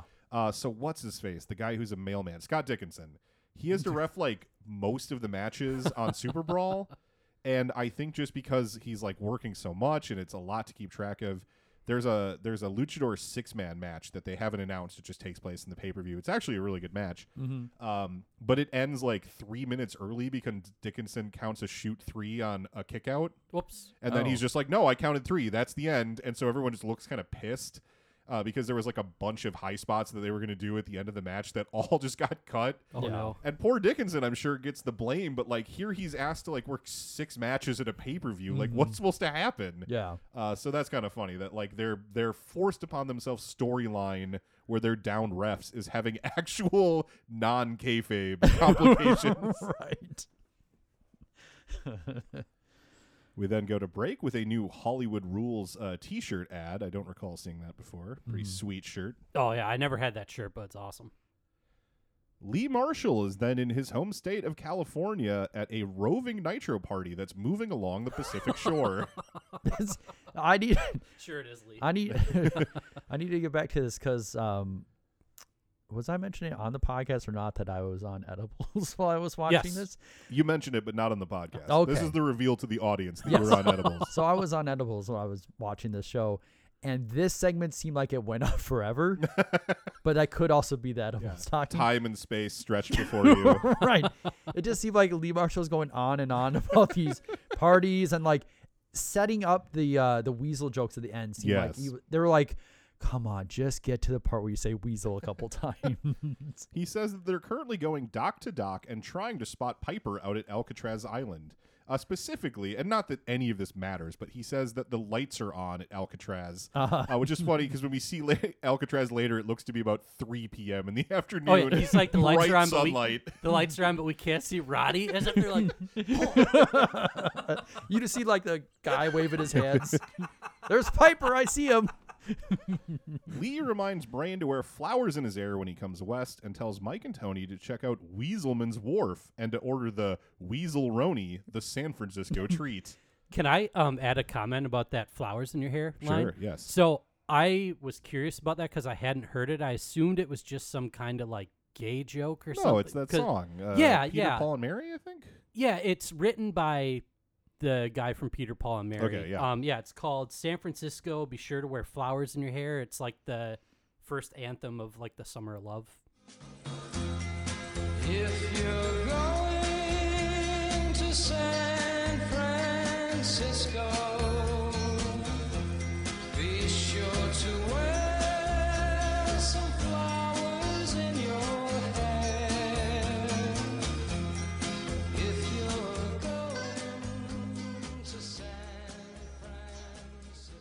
Yeah, yeah, yeah. It's a good song. I Everyone thought should it check was that out. actually it was a good reference. So, I li- oh, but also he called San Francisco Baghdad by the Bay. Have you ever heard that before? No. That's wild. I've never heard that. That is weird. Baghdad Yeah. by the Bay. Yeah. Jeez. Uh, Bobby hopes that Tony Bennett throws Marshall off the Golden Gate Bridge. I don't know why specifically Tony Bennett, but I don't know if he's from San Francisco. He's going to be there. I, I don't know, but that's what he said. Who knows? Uh, we then go to Roadblock, who is on his way to the ring for a match against Chris Benoit, who is accompanied by a woman. O- Okay, ju- just Baghdad by the Bay. Yeah. Is a nickname that uh, Herb Caen used for a book of essays about San Francisco. Okay. He used it because the city had a cosmopolitan cultural diversity that shares with the medieval city of Baghdad. Oh, okay. So this was like not okay. That is not how you would use Baghdad as like a Yeah. Right. currently. Right. Which I mean, that's you know, I'm not I'm not dissing on Baghdad. I'm just saying like that reference would be completely lost Yeah. on anyone in a 2022. Yeah, context. this was uh, he coined it in the late 1940s. Okay, sure. The announcers talk about Alcatraz with Brain saying he's been there before and it's one of the creepiest places he's been in his whole life. He says there's no heat, uh, and he says it in a tone that's like he's about to list things that make something creepy. Yeah. Like the one of the creepiest things is there's no heat, Mhm. and Yeah. then he just can't think of a second thing. and all the criminals, the ghosts. Tenay finally bails him out as the camera cuts to uh, George Steinbrenner. This is the first time I think they mention him by name. Uh. And Bobby says like, "Oh, there's my buddy George," which is true. I think we've talked about it on the show Yeah. before. He, Bobby the Brain Heenan, was actually friends with George Steinbrenner. yeah. Uh, Because but- hasn't he like he's said on Nitro about like having like box office, Mhm. but and that and it's like true. He's just not making that up on like most of the stuff. he yeah, makes. Steinbrenner would just like give him tickets when he asked, and they're like Yeah. sweet, amazing tickets. And yeah, they were just buddies. I think I think Steinbrenner probably was to some degree a wrestling fan at some point, and was like just use Yeah. that to his his riches to meet Bobby Heenan, and they, Yeah. Probably what I would have done. Right. And if you're a an older man of means, I bet Bobby Heenan's probably the funniest guy you can hang out with in Mhm. like 1997. You You, know, you get all of his references. Benoit and the much larger Roadblock face each other down and lock up. Benoit dodges a, chi- a kick from Roadblock and lays in some vicious punches and kicks. Block manages to back Benoit into a corner and take over with strikes before a big clothesline in the middle of the ring causes Woman to shriek. I uh, it's been a while since we've heard that woman scream, and I uh, Yeah. it was not missed. I did not need it back in my life. right. Roadblock body slams Benoit and yells at Woman, getting slapped for his impertinence. This gets Roadblock to the outside to yell some more, which causes him to miss Benoit approaching, allowing the Canadian crippler to drop kick him in the kisser. Ro- yeah, roadblock. I mean, yeah, he's supposed to be outside the ring, not paying attention so he can get drop kicked. Right. But you could tell he's like, I don't know how to approach like uh like yelling at woman. So he stands there for a moment, just like you could tell he's thinking like, what should I do? Then he's like, I'll just do some finger pointing. I thought you were going to say he had trouble approaching women. I was going to say that's not something we could solve on Nitro this Not week. the Rochester Roadblock. No, no. no, no, no. Benoit beats Roadblock against the railing right in front of Steinbrenner and his grandson. Benoit rolls Roadblock back into the ring as the announcers speculate that Steinbrenner probably liked Eric firing Jimmy Jett and Randy Anderson earlier because Steinbrenner likes firing people. mm-hmm. Uh, Brain actually mentions former Yankees manager Billy Martin, who Yep. was famously fired or forced into resigning five different times. Yes. by Steinbrenner. I had forgotten. I I- like I knew that story, but it had been a long time, so I, I had to look up Billy Martin and be like, "Oh, that's right. He was there so many times." Yeah. He was there sometime in the early 90s, too. wa- Like, fairly recently from this episode, wasn't he? Mm, maybe I don't know. Hmm. Um, I do know he was played by John Turturro in an ESPN movie made about uh, I- the Ooh. season. I was also in the back of my mind. I'm like, John Turturro played him for some reason. They made a movie about like a particularly bad season. I think it's the one where Reggie Jackson like demands to get traded from the Yankees. Oh, he that might have been like uh this uh the the straw that stirs the drink. Mm, sure. It was uh, a famous thing that he said in an interview that was supposed to be off the record, and then like everyone hated him because he was like, Ah. "I'm bigger than the rest of the team," Sure. sort of thing. Benoit uses a series of kicks to force Roadblock to the mat before hitting a top rope headbutt for the three count. Schiavone says it wasn't easy for Benoit, uh, but he just beat Roadblock in two and a half minutes, so I think it was easy for him. I was gonna say Benoit looked awesome here. Like he wasn't, you know, because like the size difference, you'd think like he would be using his speed to his advantage or going Right. off the top rope. He's just going toe to toe and kicking Right. the shit out of him. Like half the match, he's just punching and kicking him in the face and stuff, and just trucks him and cleanly beats him. I thought he looked awesome. I was a men- I was a mention. So Billy Martin uh, managed the Yankees from 1975 to 1978, then was fired. Came back in 1979, was fired. Came back in 1983, was fired. came back in 1985, was fired. So that's four. and then right? came back in 1988. wow. Wow. Uh, but the first time he managed was in 1969 for the Minnesota Twins. Yes, I do uh, recall he was a former former Twin uh, manager, if not player. Tony says that the video provided earlier by the Outsiders is now ready for viewing. Oh man, they found all those different connections and they found the right VCR. Yeah, they sent a guy down to Circuit City. No, probably Radio Shack back in those days. Yeah. Uh, yeah. The footage is black and white, having been shot by Syxx on his camcorder. It shows Hall and Nash in the front of the car with Nash driving. They pass uh, a home like and claim that it's Lex Luger's, and I don't know if the Mhm. joke is that it's like it looks fine. It's Yeah. not like a house a rich person would have, but Yeah. it's not like an embarrassingly It's definitely house. not Lex Luger's house. Sure. I was gonna say that's like um just in general this video it's like weird because we're s- almost a year away from like Blair Witch.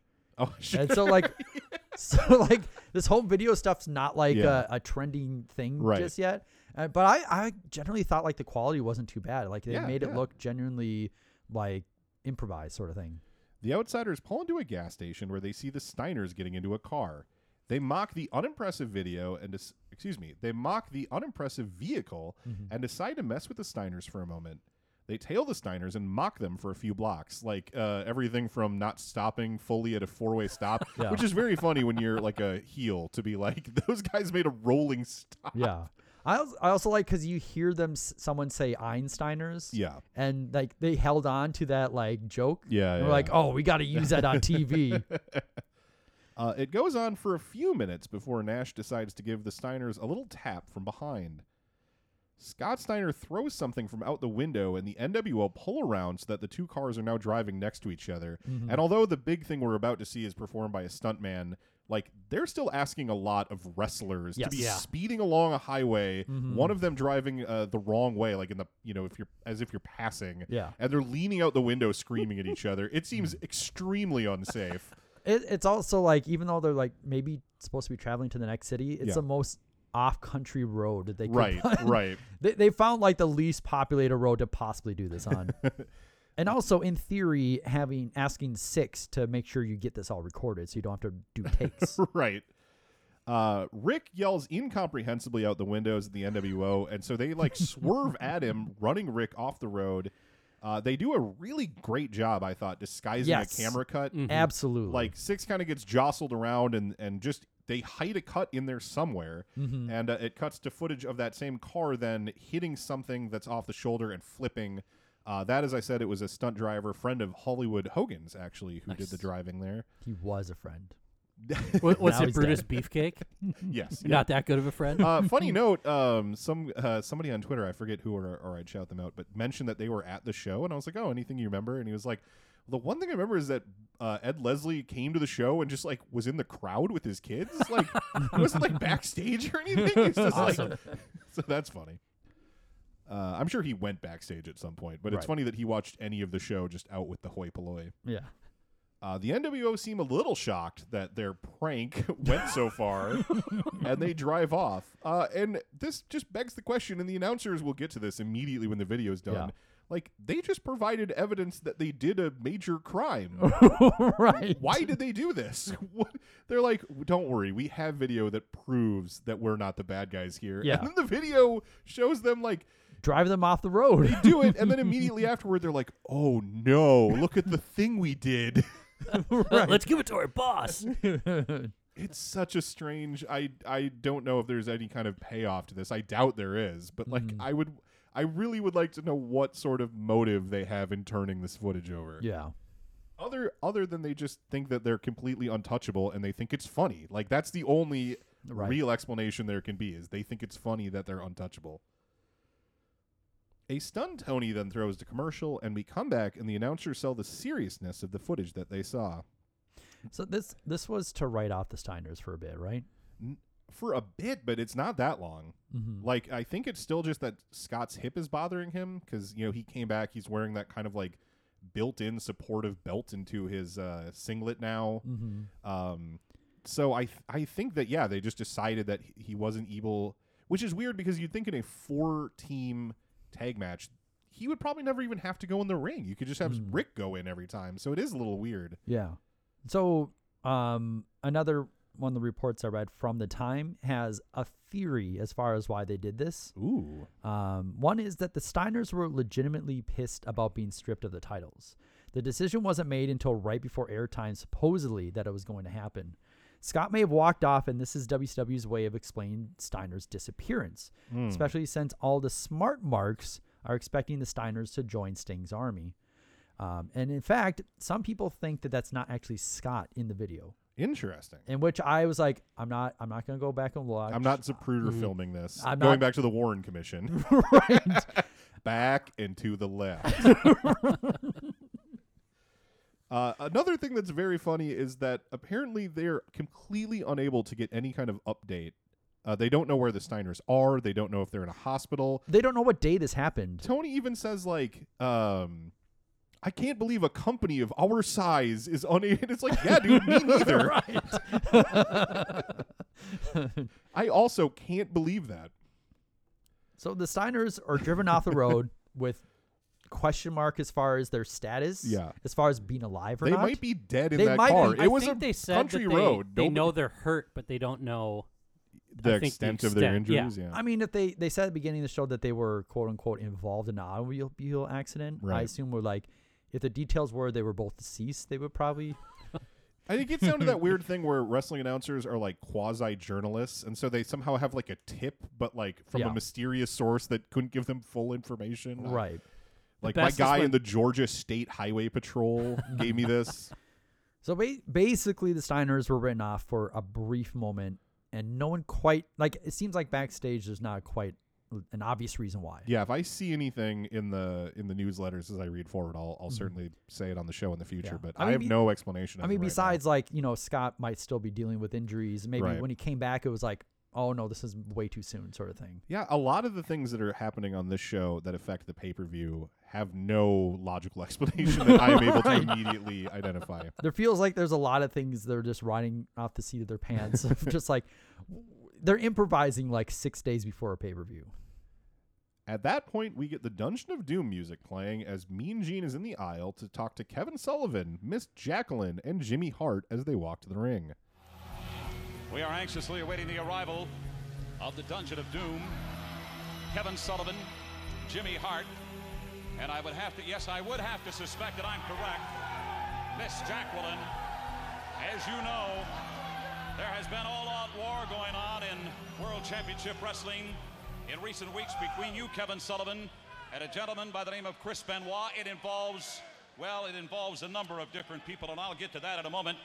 But in San Francisco, at 4 o'clock out of the West Coast, of course, 7 o'clock on pay-per-view this Sunday, ladies and gentlemen, Super Brawl, Kevin Sullivan, Chris Benoit, and on the outside, this young lady, Miss Jacqueline, will have a leather strap on her wrist attached to that a woman. Jimmy Hart, I am very curious, my friend. Where are you going to be during all of this? Well, you know me, Gene. Jimmy Hart can't hit a woman, but Jacqueline can.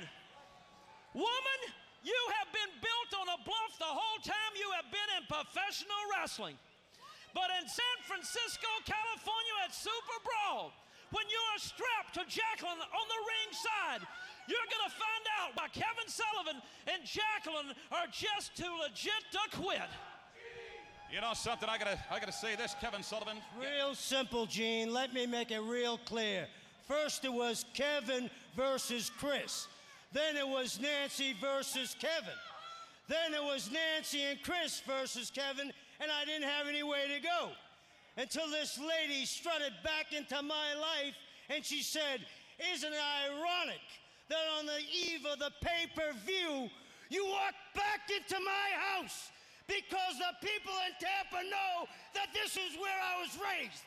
From Belici Boulevard to 7th Street to Main. I ran these streets and I own them. Oh, no, I didn't cross the bridge and build myself a castle in the sky. No, Nancy, you wanted to save my soul, so you took me out of the neighborhood and drove me to Daytona. Put me up in a penthouse and locked the key. It took me a while to get through that lock. But once I got my freedom back, it's real simple. In San Francisco, Benoit, Nancy, we're gonna see whose fire is hotter. Yours, mine, Jackie's, or Chris's. Let's put our money because on Main Street, the brothers are betting on these two. You know, some are calling you a home wrecker, Miss Jacqueline. I wouldn't, though. You know, Nancy, you trying to make something out of Kevin that wasn't right. You out of his life, and I'm back in his life. You're not a woman, you're a little girl. And at the pay-per-view, if you interfere in the match, I'm gonna take that leather strap and whip you all around the ring because we too legit to quit. Too legit to quit. Wait a minute, Miss Jackie, before you leave. One more question. What, what, did you say about woman and the, the, the behind part? Nancy, you got a big fat butt. Police!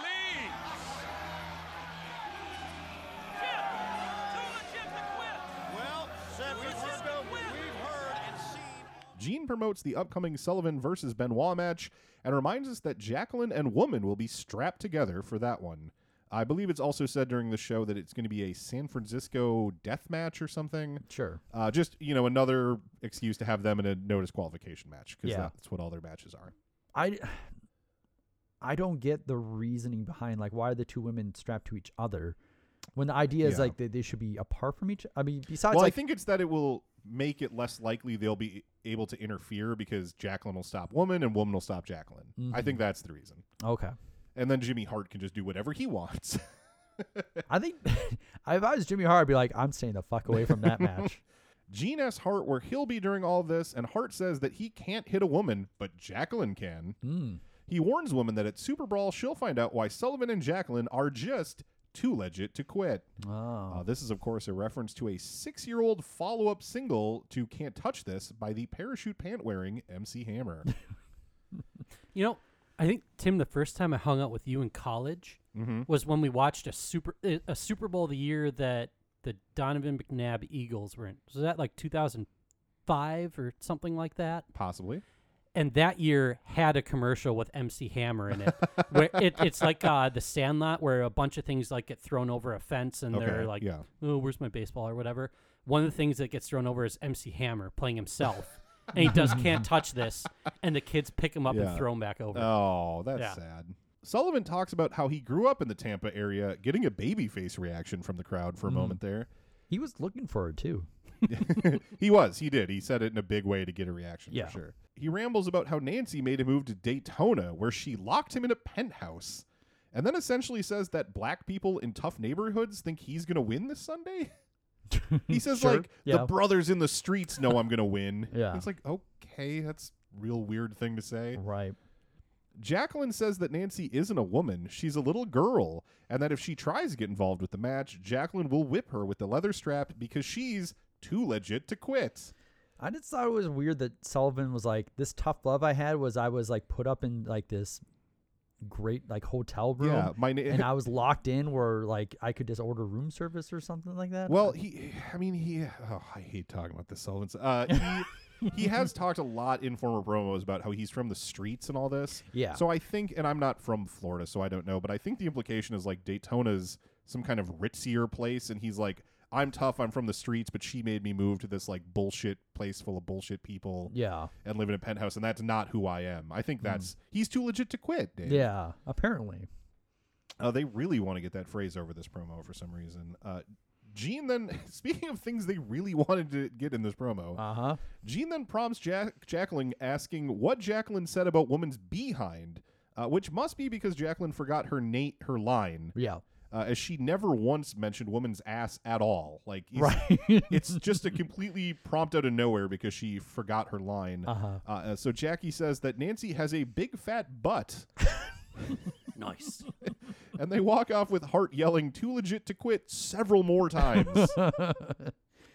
Can you imagine a Kevin Sullivan T-shirt in 1997 that says "too legit to quit"? Oh, that'd be great.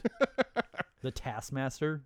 In the ring is the aforementioned Doc Dean. As I said before, he's a young British friend of Regal's, brought in to do some jobs for a couple weeks. Uh, his real name, believe it or not, is Ian Dean. Ian Dean. Ian, Doc, Ian Doc, Dean. Doc Dean is a, l- a lot less goofy. Uh, he wrestled from.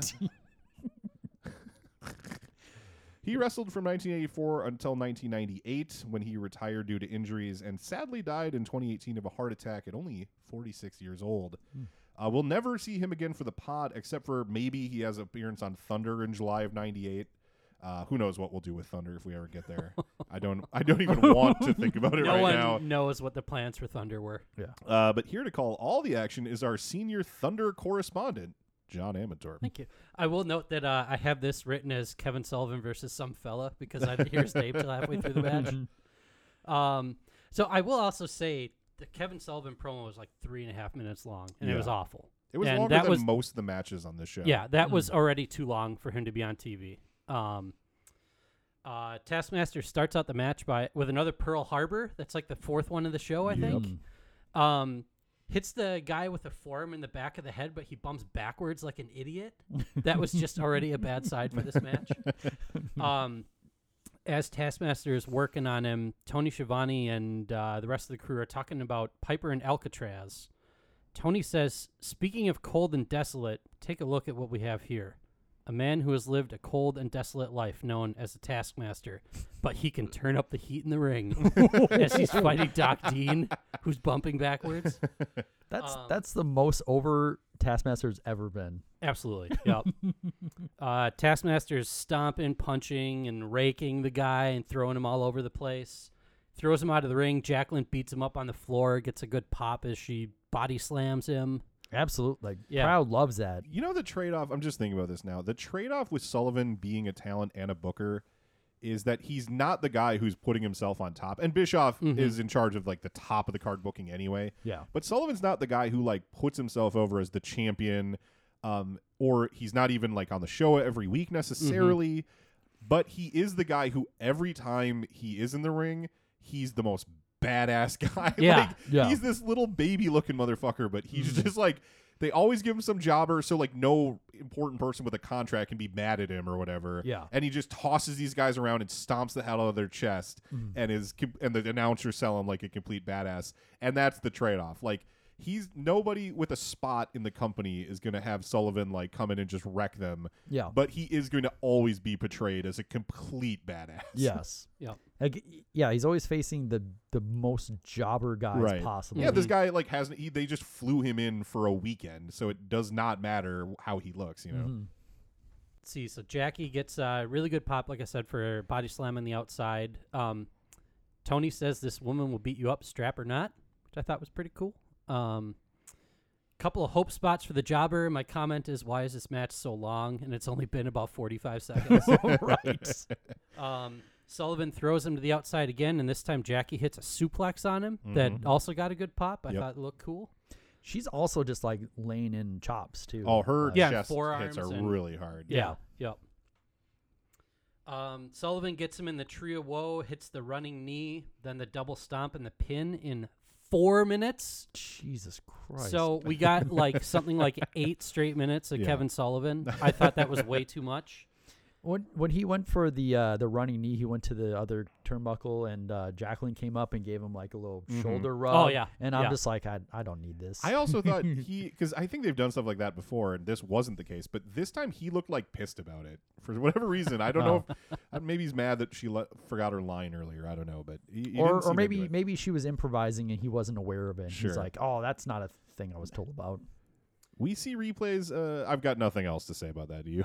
The only I other thing I'd add on. is this obviously predates Chyna beating up men Sure. regularly on TV. She's Um, just been introduced, but she, I don't Yeah. think she's beat up. She's just been like spotted and referred to as that woman because Or there's yeah. like that weird period where they don't have a name for her yet. Yep. Yeah. Was it? I mean, it's really really soon. Is it? It's like their February pay per view where she becomes Chyna in WWF. Mm, sure. It's like we're like It's- within a week. it's coming week. up for sure. Yeah. Or it did it just happen? I don't know. Yeah. I didn't, one of the two. I I- think I watched. I think I watched Final Four of like months ago, and I don't recall it then. So maybe it's March. Oh. It's March, lousy March weather. Anyway, we That see, we see replays of Jackie manhandling Dean and the double s- foot stomp finish. Bobby calls the replays and hypes the pay per view match, saying that Jackie will be stripped or strapped to woman. it was an honest mistake, like it was a, a real mistake, but then he notices that it's funny and then he chuckles and says, Well, you never know. Could be that too. or whatever. Uh, we get hyped that Flair is here. The Giant will face two men, but first, a commercial. After that break, Konnan walks the ring, and Tony tells us that Hogan has arrived, and we'll hear from him later. At that point, the United States champion Eddie Guerrero is Konnan's opponent, and he walks to the ring. Here to call all the action, and I think has some information about when Chyna became Chyna, is Yeah. our number one Chyna fan, right. I had that like Dave Amateur. gla- glassed over look on my. I could tell Uh, you were waiting to get in. I, yeah. I felt that you're on Yeah. deckness. Yep. Uh, Chyna made her WWF debut the night before. at In Oh, Your House okay. Final Four. but that she didn't manhandle any dudes yet, did she? She was just like Did she do shown. This is this is when she manhandled uh, Marlena. Oh, okay. And that's Oh kinda- yeah, she put her in that bear hug. Yeah, that just was like awesome. swung her around. Uh-huh. and- yeah, so she debuted just the day before. But she's not Chyna. She's she's that woman. Yeah, yeah, and like- she's not beating up men yet. Right. Yeah. Um. All right. Yeah. So we're at the big old United States heavyweight title match between Eddie Guerrero and Konnan. We begin this title match with shoving. Then it is Konnan who gets the first offense in by overpowering his smaller opponent, hitting a press slam. A second press slam attempt is reversed by Guerrero, and the two trade counters until Eddie sends Konnan to the outside with an arm drag. His follow up plancha is just blocked by Konnan. He's just not interested. uh, who throws him to the guardrail before hitting a shotgun drop kick. Konnan is still allegedly the Mexican heavyweight champion. By the way, they mentioned that during this match. They they seem to make a point of that. Like, Yeah. remember he's still a champion. It's like, what does that mean? That's not that's not meant anything. why hasn't he held the belt? Like, why hasn't he Yeah. come out with the belt in a year and a half? Mate? Like, it seems Yeah. like it's been forever. Yeah, and they mentioned that before they even mentioned that this is a U.S. title match. It's not for the Mexican heavyweight championship, as far as I know. Back in the ring, Konnan hits his rolling clothesline, then decides he needs a breather, so he slaps on a reverse chinlock. Another shotgun dropkick, this time in the ring, gets Konnan a two count only, so he returns to the trusty old chinlock. Guerrero gets to his feet, only to be clotheslined and body slammed by Konnan. Uh, Konnan then goes to the top, and his flying nothing, another flying nothing, is countered by a Guerrero dropkick. So basically the same spot. the same spot. Uh, Somehow, I bet Rey and Calo performed it better than. Hey, I mean, I no, think they did, too. No slight on Eddie, but then anyone and Konnan. yeah, yeah. I, f- I think this was another one where it was pretty obvious he wasn't going to hit anything. Sure, yeah. Uh, they trade off moves. Then Konnan goes for chinlock number three, and he's noticeably sucking wind. And this is Mhm. like three minutes into the match. That I mean, that's a common refrain in every Konnan match we point out. Yeah. Tenay does a really good job, like going into the the real history between these guys, because like Konnan was trained by one of Eddie's uh, brothers or uncles. I think brothers, because his brother, Mhm. a lot of his brothers are a lot older. Yeah, I think they were saying that Konnan's also just like really good friend because it's like Chavo, like the older Chavo Guerrero. Yeah, yeah. Uh, but then there is a weird thing in there where he says like Konnan doesn't believe that Eddie Guerrero is like truly representing Mexicans, which like okay, sure. Konnan is Cuban American, right? so that's a little. uh, Konnan lets Guerrero get up to his feet so he can hit him with a sit out power bomb, which Eddie kicks out of. We now get chinlock number four, and I wanted to note that these holds have been declining in quality each time, Mhm. and now Konnan is just kind of wrapping his arms around Eddie's head. Like there's, it's not really a hold. He's, he's just kind of resting his arms on his head, pretty much. Eddie tries to rally, but Konnan drops into the mat and digs into his offensive bag of tricks, pulling out an armbar. Eddie finally has a successful rally, punching Konnan before hitting his patented brainbuster suplex. Eddie signals for the frog splash, and as he ascends the corner, Konnan gets to his feet, trying to block the finisher and hit a superplex of his own. However, Eddie sends Konnan tumbling back to the mat and finally hits a frog splash, but the faces of fear hit the ring before he can get the pinfall.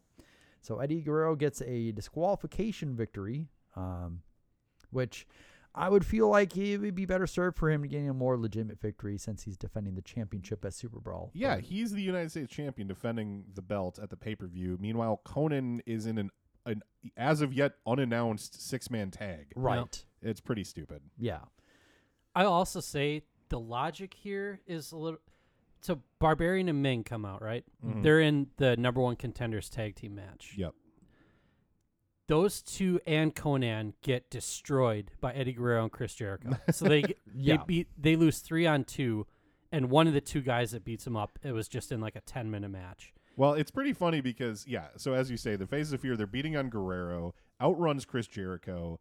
Uh, Jericho offers a bunch of, frankly, pretty poorly timed kicks, which is Yeah. atypical of Jericho in this era. Mhm. But he he's not great. And though the Faces of Fear do run off, they no sell all of his moves. Like Yeah. they Yeah. basically are just like annoyed by him and leave. There's no way that they're going to sell for someone that small. Like Yeah. Meng and Barbarian is like, nope, not happening. One like the one of the more popular mistakes that WCW likes to make during this time is when they have like these different wrestlers with these with different matches or angles or things like that going on, they make them face each other. Mhm. And then it's always like, well, it's a situation where both need to look good. Right. But they don't do that. It's like someone ends up looking bad leading into an important match. Right. Um, uh, they did. They just have like have so many guys that they could bring in. Right, right, That right. could just lose a match. So like Guerrero could look good, or Mhm. what was there was another one that was earlier. I don't remember, but um, yeah, I mean, they just put themselves in these positions to just guarantee someone looks bad going Right. into their pay per view match. We see some replays uh, with Bobby calling Eddie La- Eddie Guerrero La Bamba, which uh, never never loved that one. Yep. Uh, after that, Gene Okerlund is once again in the aisle, and he welcomes to the show the Four Horsemen. They all come out, including Arn Anderson, who, uh, just to refresh people's memory, is not yet aware that his current injury is actually career-ending. Mhm. Uh, he just thinks he's dealing with like a sore arm, but it's like nerve damage that he'll just never actually get over. Flair asks Gene if he can smell the excitement in the air caused by the horsemen being in town looking so good. Flair talks about how they're reunited and getting along, which is true, but we've talked about this like three weeks in a row. Yeah. I mean, I know it's been a while since we recorded, but I f- Mm. and so that stretches out the time this has Yeah. been. But like, I just feel like we've been hearing the Horsemen in turmoil took so long, and now the Mhm. Horsemen reunited is taking like just turn a page, start talking about some other shit. Yeah, and and Ric Flair always comes off as like he's not really paying attention to Mhm. whatever because like I feel like they're still very much in turmoil, but he just comes in and and's like, ah, everything's cool, Right. Nature Boy's here. Arn speaks on the same things and also about how the tide is turning in the WCW versus NWO NWO war, citing Bubba being sent to the hospital and Larry Zbyszko standing up to the outsiders. Oh, and Jimmy Jet doing the right thing. Yeah. He's got three examples. Ah, Arn also says that he has a hundred grand lying around that he'll give to Randy Anderson. So don't If feel bad ne- for him, I guess. he said if he needs it, If he needs, he probably doesn't. Randy might be like, no, I'm good. Yeah, no, referees don't get paid like six hundred grand a year. What are you talking about? right. Mongo is still acting as the one heel in the group, which I I actually I know I say this probably every week, but I love that dynamic where the four horsemen are baby faces, but this one guy's a dick. Yeah. Well, I mean, he's not a great promo, but he's consistent in Right. his character. His character is always like, I'm gonna rile up the fans no matter what. And the cheap like sports heat works so much better when it's a guy who played the sport. So Yeah. he's like, I always loved beating your team. Yeah. Yeah. Like not just your team sucks, but I beat your team. Right. That rules. That's so cool. Uh, Mongo has the knee all taped up, uh, so yeah, still unsure if he legitimately hurt it or not, but he is still selling it. Debra says that her experience judging beauty pageants means that she can spot a winner, and Jeff Jarrett is a winner. Then she says that Jacqueline is bad at walking in high heels. Scintillating stuff there. How dare she say that? Uh, Benoit, oh god, he talks forever and it's so rambly. It's It just is a I'm so tired of it. Yeah. It's a mess. And like going into it, I like read a review where it's like nothing noteworthy other than Benoit is especially terrible. Yeah. Mhm. And that did not prepare me for how bad this is. Because he does he has like these moments and a lot of wrestlers that are just not good at promos will just Yeah. have those moments where they pause. And Yeah. that's like the worst mistake they could do is pausing because then he's like, "Oh, I got to reload and like what should I talk about now?" And it keeps going. And then I think they tried to interrupt him and he was like, "No, no, no, let me finish whatever it is I'm trying to say." This is the one good part of the promo, actually, because he goes, "Don't wrap this up. I'm not done." And you hear somebody in the crowd go, "You're done." Right. it was amazing. Yes, The yeah. last guy you would yell something at too, because Benoit's scary as hell. Uh, right. Just but they're like, the promo's so bad. Yeah. You have to stop. it always seems like he has no idea where the sentence is going. Yeah. So he has this like very serious, like, you know, icy tone or whatever, but it's Mm-hmm. always just like he's just talking and talking until he finds where a period can go and then he's done. And then like a, you'll get like a few times a year in which he just like pulls it off, and I feel like that gives him a lot. They give it get a lot of leeway. Yeah. They're like, oh, this will be one of his good ones. You know what? this era is missing like something from like the late like the late 80s and early 90s WWF had is all those pre-tape promos backstage. Yes. Yes. They He's should someone that would really benefit yeah, from yeah, pre-tapes. yeah, guys like him I think would really benefit. I mean, because they did, they do have those ones where it's like in the quote unquote WCW locker room that they would Mhm. do with Mean Yep. Gene, Yep. and they should just do that more often. Yeah. Yeah. for Benoit. After a break, Giant runs to the ring, still with no music, uh, but he does get some cool pyro from the like Kane style kind of pyro as he does his choke slam pose in the ring. He is in a handicap match against two men. Uh, one is Dave Cannell, or Cannell probably, also known as Assassin, Cuban Terrorist, Terrorist, Hitman, Destroyer, David Sierra, Dave Sierra, Fidel Sierra, Ooh. Fidel Cubano, El Cubano, Saint, Top Gun, Top Gun number one, Top Gun Assassin, El Borica, David Patterson, Bruce Patterson, Dave Patterson, and the Cuban Assassin. Oh, and to round it all out, El Diablo. Ooh. Fidel Cubano. that is that's great. Uh, we've seen him once before. Technically, uh, he was in the 60-man battle royal uh, World War III match in 1996. Yeah, that being one of those guys that gets dumped out right, Right. away doesn't count.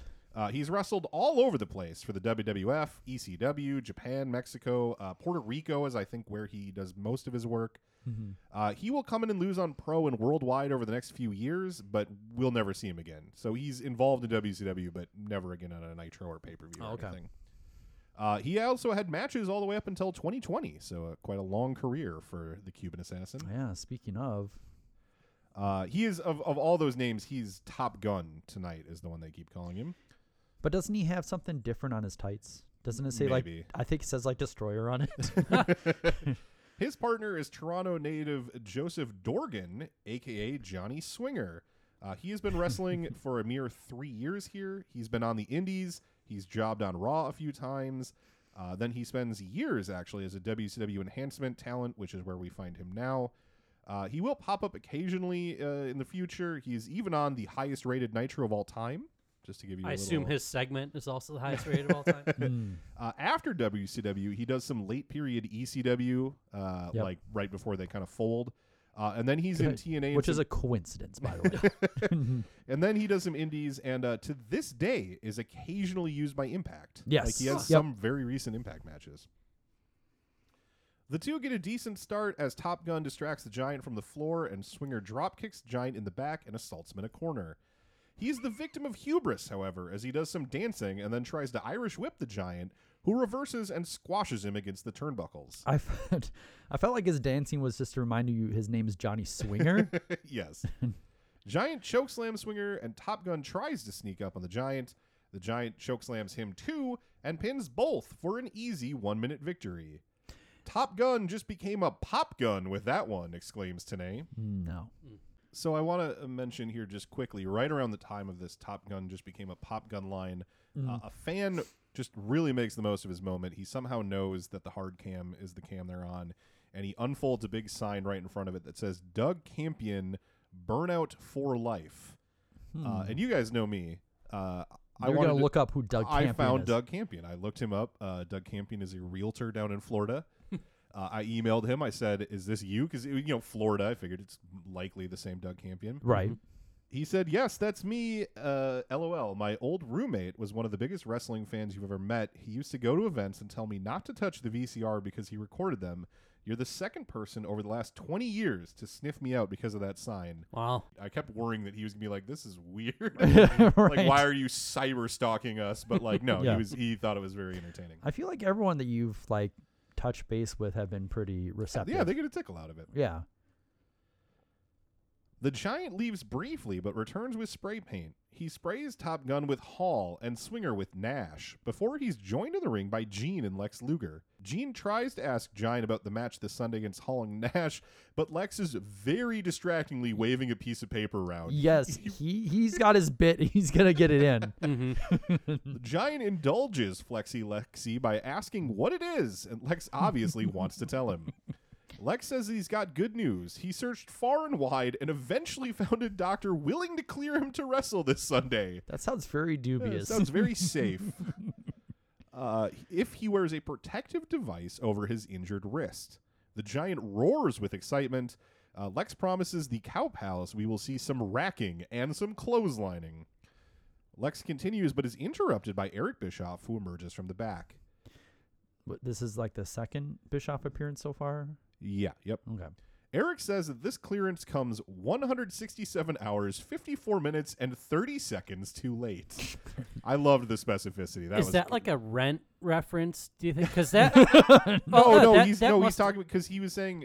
Oh, uh, I, I know that how the hours shake out, but like Rent came out like exactly, like almost exactly a year before this Nitro. Oh, but, but that's the either number way, of minutes in a year, not the number of hours in a week. Eh, it's, it's, it starts uh, with a bunch of bunch of numbers and minutes All right, and you stuff. theater geek. it was needed by the end of last week's show. Eric says to Lex, "You will not wrestle this week in San Francisco." Lex calls Bischoff a pathetic little creature and says that Eric can't stop Lex from flying to San Francisco and getting a hotel room, which is certainly a true statement. But Lex enjoying the fine amenities of the Bay Area is unlikely to be much help of, to the Giant. right. and definitely Lex had like these different things he knows he could do. I, and he's you like, can't oh, stop me from getting a hotel room. And Eric's like, yeah, why would I bother? What would be the point in doing that? Lex says there's a lot of things Eric can't control, and Eric bristles at the implied threat. He calls the giant a furball, and Giant and Rex, uh, Giant and Lex race up the aisle.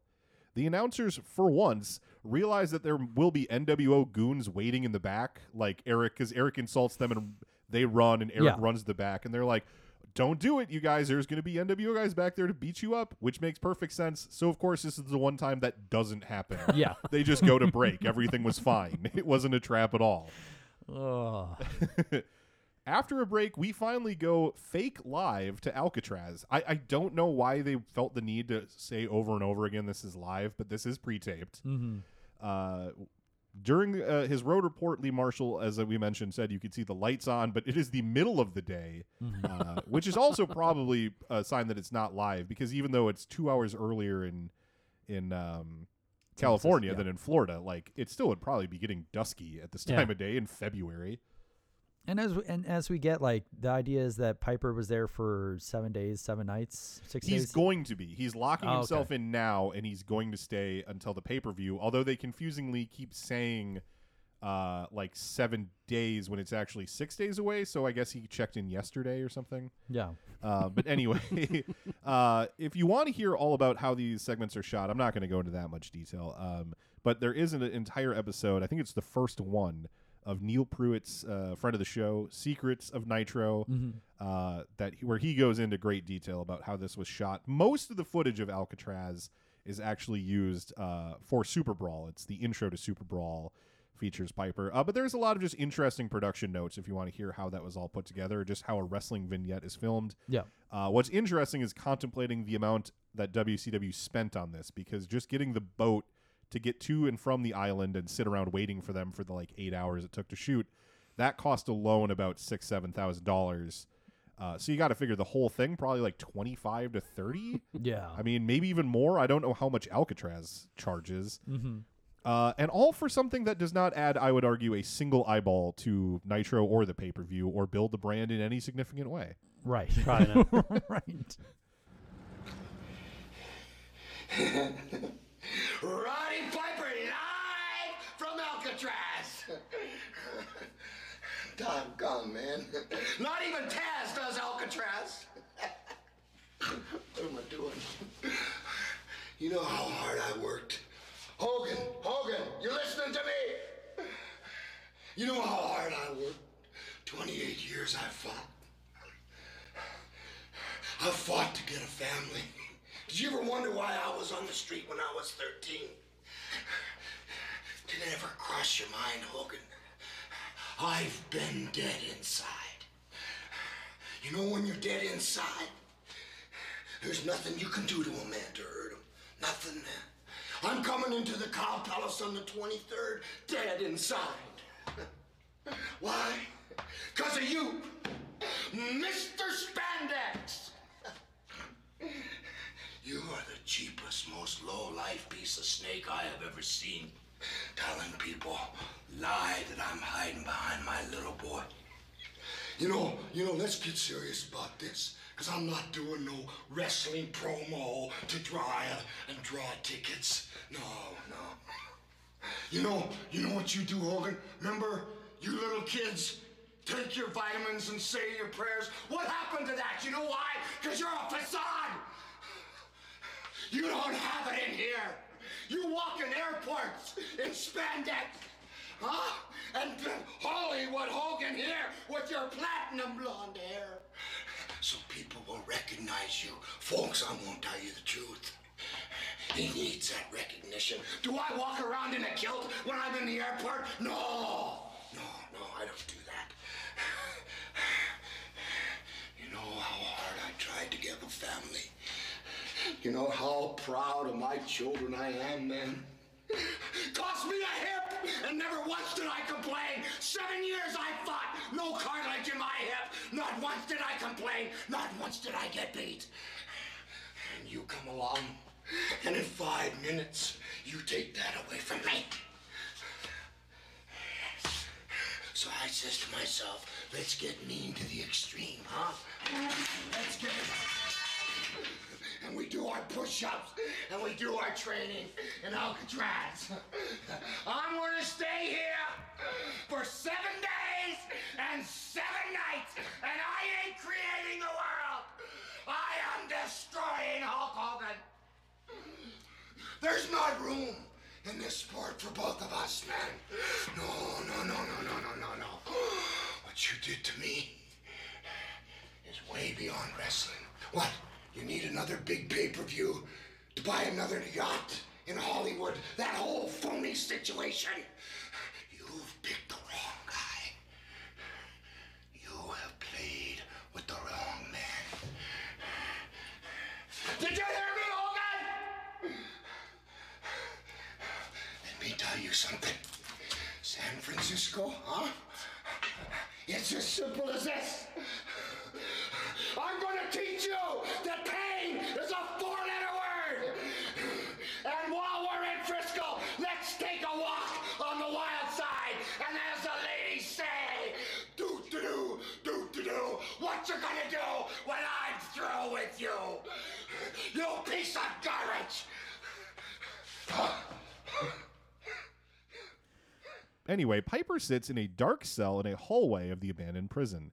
He says that not even Taz does Alcatraz, and I doubt he's talking about the ECW guy and more likely about the Tasmanian Devil, but I can't I don't know what he's referencing. It's That- something that might have made sense in 90 I mean Taz the Tasmanian Devil was a huge thing in the 90s. Yeah, it's on shirts and all that. Yeah, the Yeah. Looney Yeah. Tunes were like really over at this time for whatever reason. So I think that's got to be what it is, but I don't know.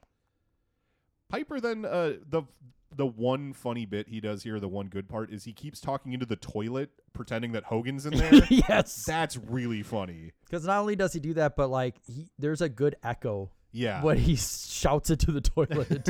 you hear me, Hogan? Piper said he's dead inside and that when a man is dead inside, there's nothing you can do to hurt him. He says this isn't a wrestling promo meant to sell tickets. Uh-huh. Well, he's right, it doesn't sell tickets. Yeah. Mission accomplished. I think it's sold out anyway, so that's kind of a moot point here. They're spending all. They're just burning money at this point, pretty much. He wants to expose Hogan as a liar and a fraud. Piper declares that he's going to stay in Alcatraz for seven days and seven nights. That's what it is, seven nights when it should be six nights. Yeah. Yeah. Uh, so that's uh, yeah, unless he wants to miss the pay per view, maybe I don't know. Piper promise Piper promises to teach Hogan that pain is a four letter word, which it is. Yeah. That's how many letters are in the word pain. Right. Hogan might already know that, to be fair. Yeah. He yells and does some push ups, uh, and it was a bizarre little segment. I don't really know it.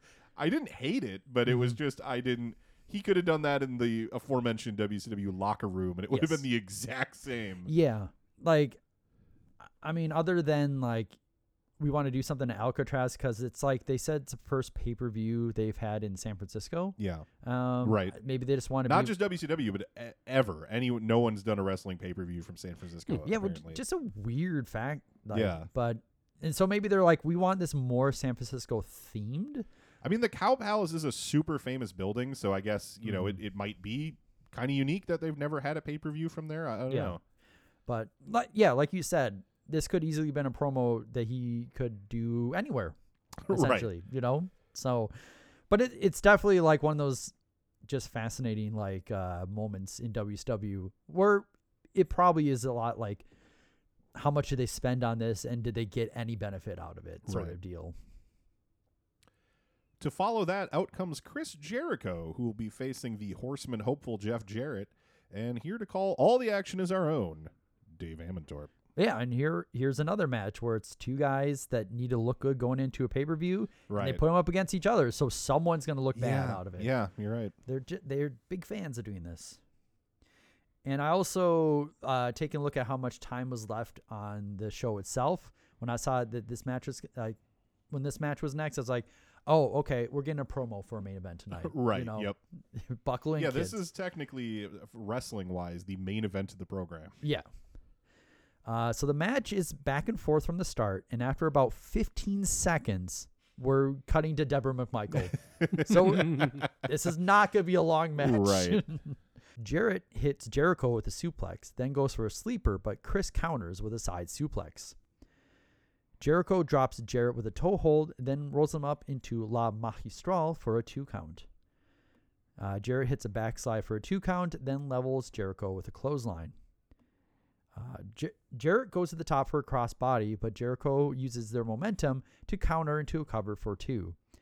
Now we're seeing Mongo at ringside, shouting at his wife.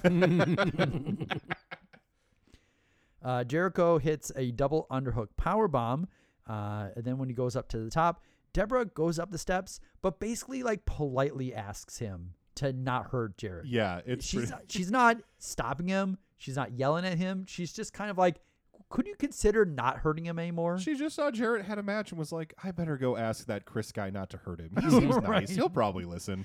Uh, Jericho hundred percent ignores her. Yeah. no reaction whatsoever. Maybe doesn't even realize that she's there. Right. for all we know, uh, and goes for a back senton and just gets nothing. Uh, Jarrett then capitalizes, slapping on the figure four. Uh, Debra is still on the steps and is now engaged with the referee, giving Mongo the opportunity to sneak around to the other side of the ring.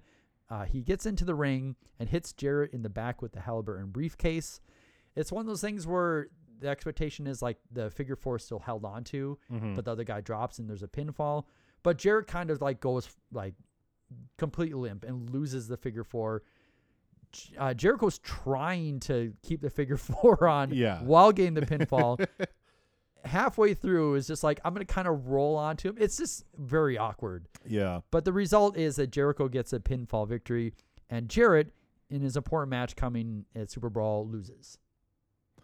I don't think that hurt Jarrett that much. Like he had Jericho in the figure four. I mean, and plus it's like a two minute match or something. I don't think those really hurt you. Unless I don't you think lose anyone's going to be remembering it, but I agree. Oh, it sure. seems it's odd booking, but I Yeah. yeah, Yeah. I don't think anyone's going to remember. Uh, it it is weird though because I remember like Jericho, one of his first matches, maybe his first, it might have been his first match in WCW. Uh, he got a win over Alex Wright via like count out and was like, "No, I don't want to win that way." Yeah. and here he's like, taking wins when Mongo's He's hitting learning. people with a halberd. He's learning. Yeah, he's Yeah. a wily vet now. Yes. I just to me the highlight was Jericho realizing like they're not quite in the figure four. Sure. And he's got to figure out like a way to pin him, and he kind of like rolls on him while like hooking the leg. Yeah. It's just very goofy. Debra and Mongo argue their way up the aisle, with Mongo defending the Halliburton shot as he has to face Jarrett on Sunday. Yeah. He's like, Of course, I just went out and attacked him in the middle of his match. I have to have a match with him like next week. Why wouldn't I? Right. Yeah. Uh, we start to spill over the 10 p.m. threshold as part of Nitro's strategy to beat Raw is running over the end of the show. Mhm. Uh, and Tony reminds us that we still have a Hogan appearance to finish the night. Indeed, as the announcers discuss uh, Piper and Hogan, the NWO music starts up and out comes a Hulkster. He's got uh, Scott Norton, Vincent, Eric Bischoff, Elizabeth Buff, and DiBiase out with him. Uh, though only DiBiase, Eric, and Liz come all the way to the ring with Hollywood Hogan. But we finally know the status of Scott Norton, Yes, which is he's nice. fine. Yes. He's fine. He's officially not Big Bubba Rogers. right. That's the stuff right there. And you know it too, don't you? Same to you, brother. Same to you.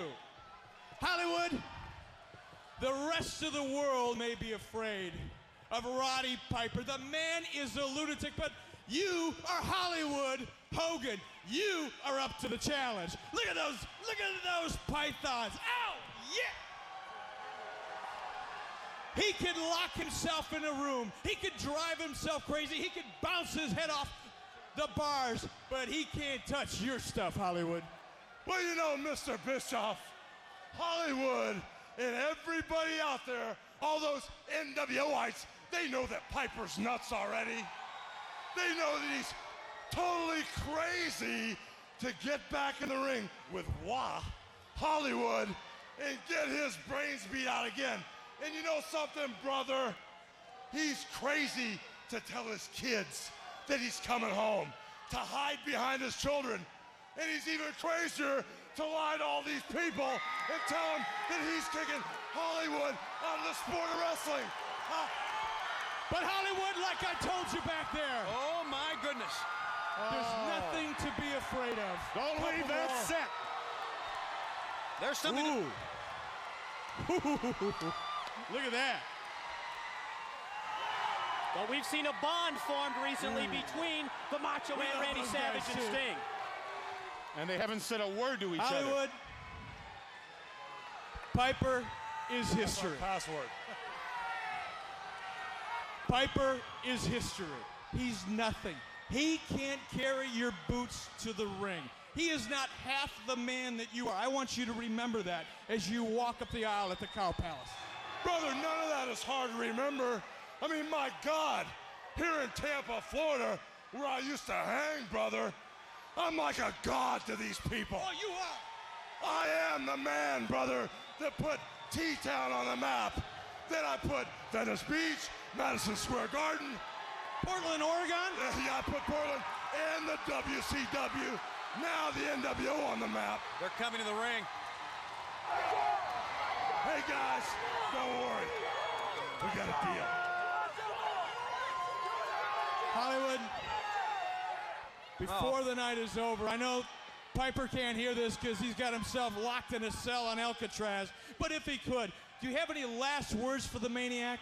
Well, the thing I feel real bad about is I was going to wrestle him tonight.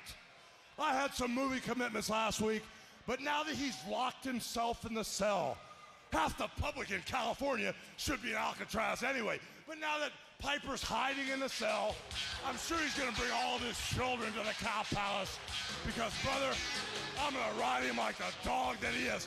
Hollywood rules, and I never want to hear Hulk Hogan again. It's Hollywood Hogan. You got it, Hollywood. Show him the guns, brother. Show him the guns.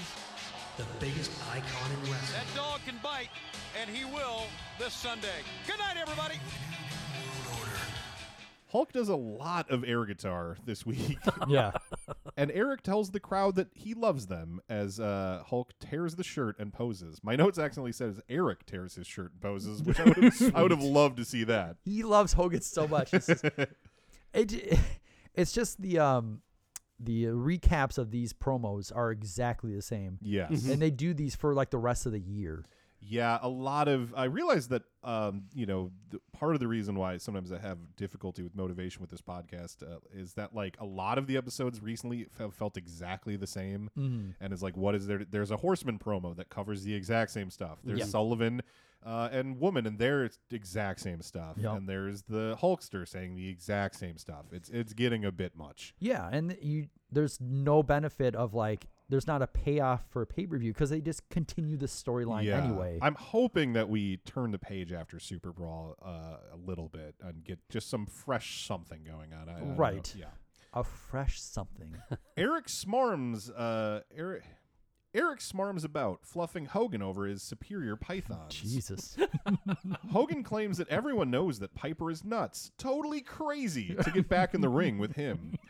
He says Piper is also crazy to tell his kids that he's coming home, and even crazier to tell the fans that he's going to remove Hogan from the sport of wrestling. The crowd pops as Sting and Macho Man make their way down the aisle. Eric is dismissive of any threat from those two and continues to talk to Hogan about Piper. Roddy is history and not half the man that Hogan is. Hogan says that he's like a god to the people of Tampa, as he's the man who Sounds like a used car salesman. as he's the man who put T Town, Venice Beach, Madison Square Garden, and Portland, Oregon on the map. it took me a real long time to figure out uh, Roddy is from Portland. Yeah. And like Oh, uh, okay. Portland wrestling kind of revolved around Roddy. So I was like, Mm-hmm. okay. That's good. That's it a good took me a then. real long time because those are some real disparate cities to be mentioning. right. Sting and Randy walk further down the aisle, are still completely ignored by the ring's inhabitants, Mhm. and so they just turn around and leave. Yeah. They're just like, oh, we're not getting a rise out of these guys. Eh, let's just go see what's yeah, in catering. Yeah, fuck it. Hogan says that he feels really bad because he wanted to fight Piper tonight, but Piper's hiding in jail where half the population of California belongs. Whoa. uh, gee, you guys, I wonder which particular California residents Hogan feels should be incarcerated. Mm.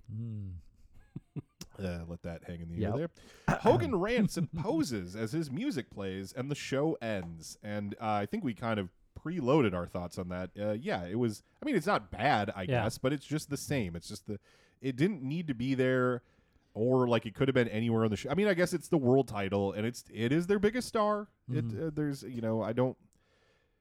I don't mean to dismiss that, but it was Yeah. just this did nothing for me. Yeah, and there was there were elements of it that were weird. Like you mentioned, like Sting and Savage were pretty much ignored. Yeah. Which yeah, was I thought weird. that that really hurt them. Yeah, and then there was a bit of like um they're like let's wrap this up. Like they start playing Yeah. the music and but Hogan doesn't care. No. He's just going on and on. But yeah, there was definitely like a bit of a rush to the end of that as well. And also it's just like I don't feel like Hogan really covered any new ground, which was like good thing we got this promo before Super Brawl. All right. So briefly, you guys, where would you say right now, you as a fan, how hyped are you for Super Brawl, uh, with the card as presented and the angles, storylines going into that show? I think there's interesting things. I mean, I think the undercard's interesting. Like Jericho and Guerrero will be good. I think that Syxx and Malenko will be interesting. Um, I mean, the Steiners being out is a bummer. Mhm. Um, I mean, I did see like Diamond Dallas Page has a better opponent at Super Brawl because he's not Sure. facing Yep. Bubba. Yep. Uh, the spoiler is that he faces Buff Bagwell. Yep. Which would be interesting. Mhm. Um, I, j- I mean, the world title match. I don't know. I, I was trying really hard to objectively think about it and think, did I really think Piper was going to win? Mhm. You know, and I think that's really the appeal because it's the rematch, and this one's like actually for the title. Mm-hmm. I mean, they did help their case, even though they pulled the rug out. Uh, but they did help their case by giving Piper a very clean win over Hogan at, s- at Starcade. Yeah. So, like, you do as a fan believe, yeah, Piper can beat Hogan. Hogan is willing to do the job to this guy. Mhm. Uh, maybe it'll happen again. There's there is reason to believe that in February of 1997. Yeah. Yeah. I do think Nitro could have used just one of those segments where they run down the card, though. Yeah, a Um, control room kind of thing. Yeah, yeah, yeah. I I think especially in the go home for a pay per view, they should have done that because like. I don't know. I could have figured out all the matches just watching this, but I Mm-hmm. had to look them up to figure out what precisely they were building towards in some I- cases. I had a note that like throughout the show, Tony Schiavone is very like desperate almost to like get get out Yeah. as many remind you of all these different Right. Yeah, matches. it- it's. I think one of the reasons maybe the show felt a little hectic and had a bunch of short matches is because every time a guy was coming out, he was explaining what's going on with them at the show instead of them having some kind of thing at the beginning where they just run the whole thing down. But Mm. Yeah, so my overall thoughts uh, on the show itself were this was a pretty uh, average episode of night, even below, I would say. Yeah. Because there wasn't like a signature match to even point to. There was st- some matches that were fine, but generally they were so short that you can't. They didn't live on in your memory or anything. Yeah, I felt like that they did a, a fairly good job of uh, mentioning all the matches for Super Brawl, but nothing felt elevated. Mm-hmm. Uh, I mean, I think the one that came off best was probably Malenko and Syxx. Just personal, uh, but Sure. but like there there really is not a match where I'm like, oh, this really sold me on it Right. tonight. Yeah. yeah. yeah, I like. I think the the booking in terms of who won and lost all the matches was pretty good this show. Um, all besides like the the referee match, um, all ten winners from this show um were also on the pay per view. So Mhm. I thought that was good, and um, yeah, I mean, I don't know. I guess uh, I'm not really sure where I was going with that. but- Um, but there, but this is also like this Super Brawl is one where I'm just kind of like, can some of these feuds please stop? Yes, I would love if I know I don't I don't think it is, but like if Sullivan and Benoit finally is the blow off, like I'll Yeah. be so happy. If if that ends and they and the McMichael Jarrett thing Yeah. can finally end. Yep. That that's like the big thing from Super Brawl is like, can we finally move on from some of these storylines and get something fresh going on? All right. Well, skipping over then to our Raw recap. Uh, Mark Mero defeated Savio Vega by disqualification after interference from the Nation of Domination. Oh. The uh, new Intercontinental Champion Rocky Maivia defeated Leif Cassidy.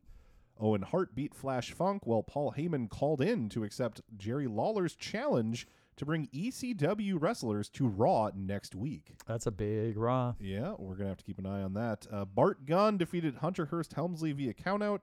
Psycho Sid then defeated Bret Hart to win the WWF Championship that Hart had just won the night before. This occurred after Steve Austin hit Bret Hart with a chair.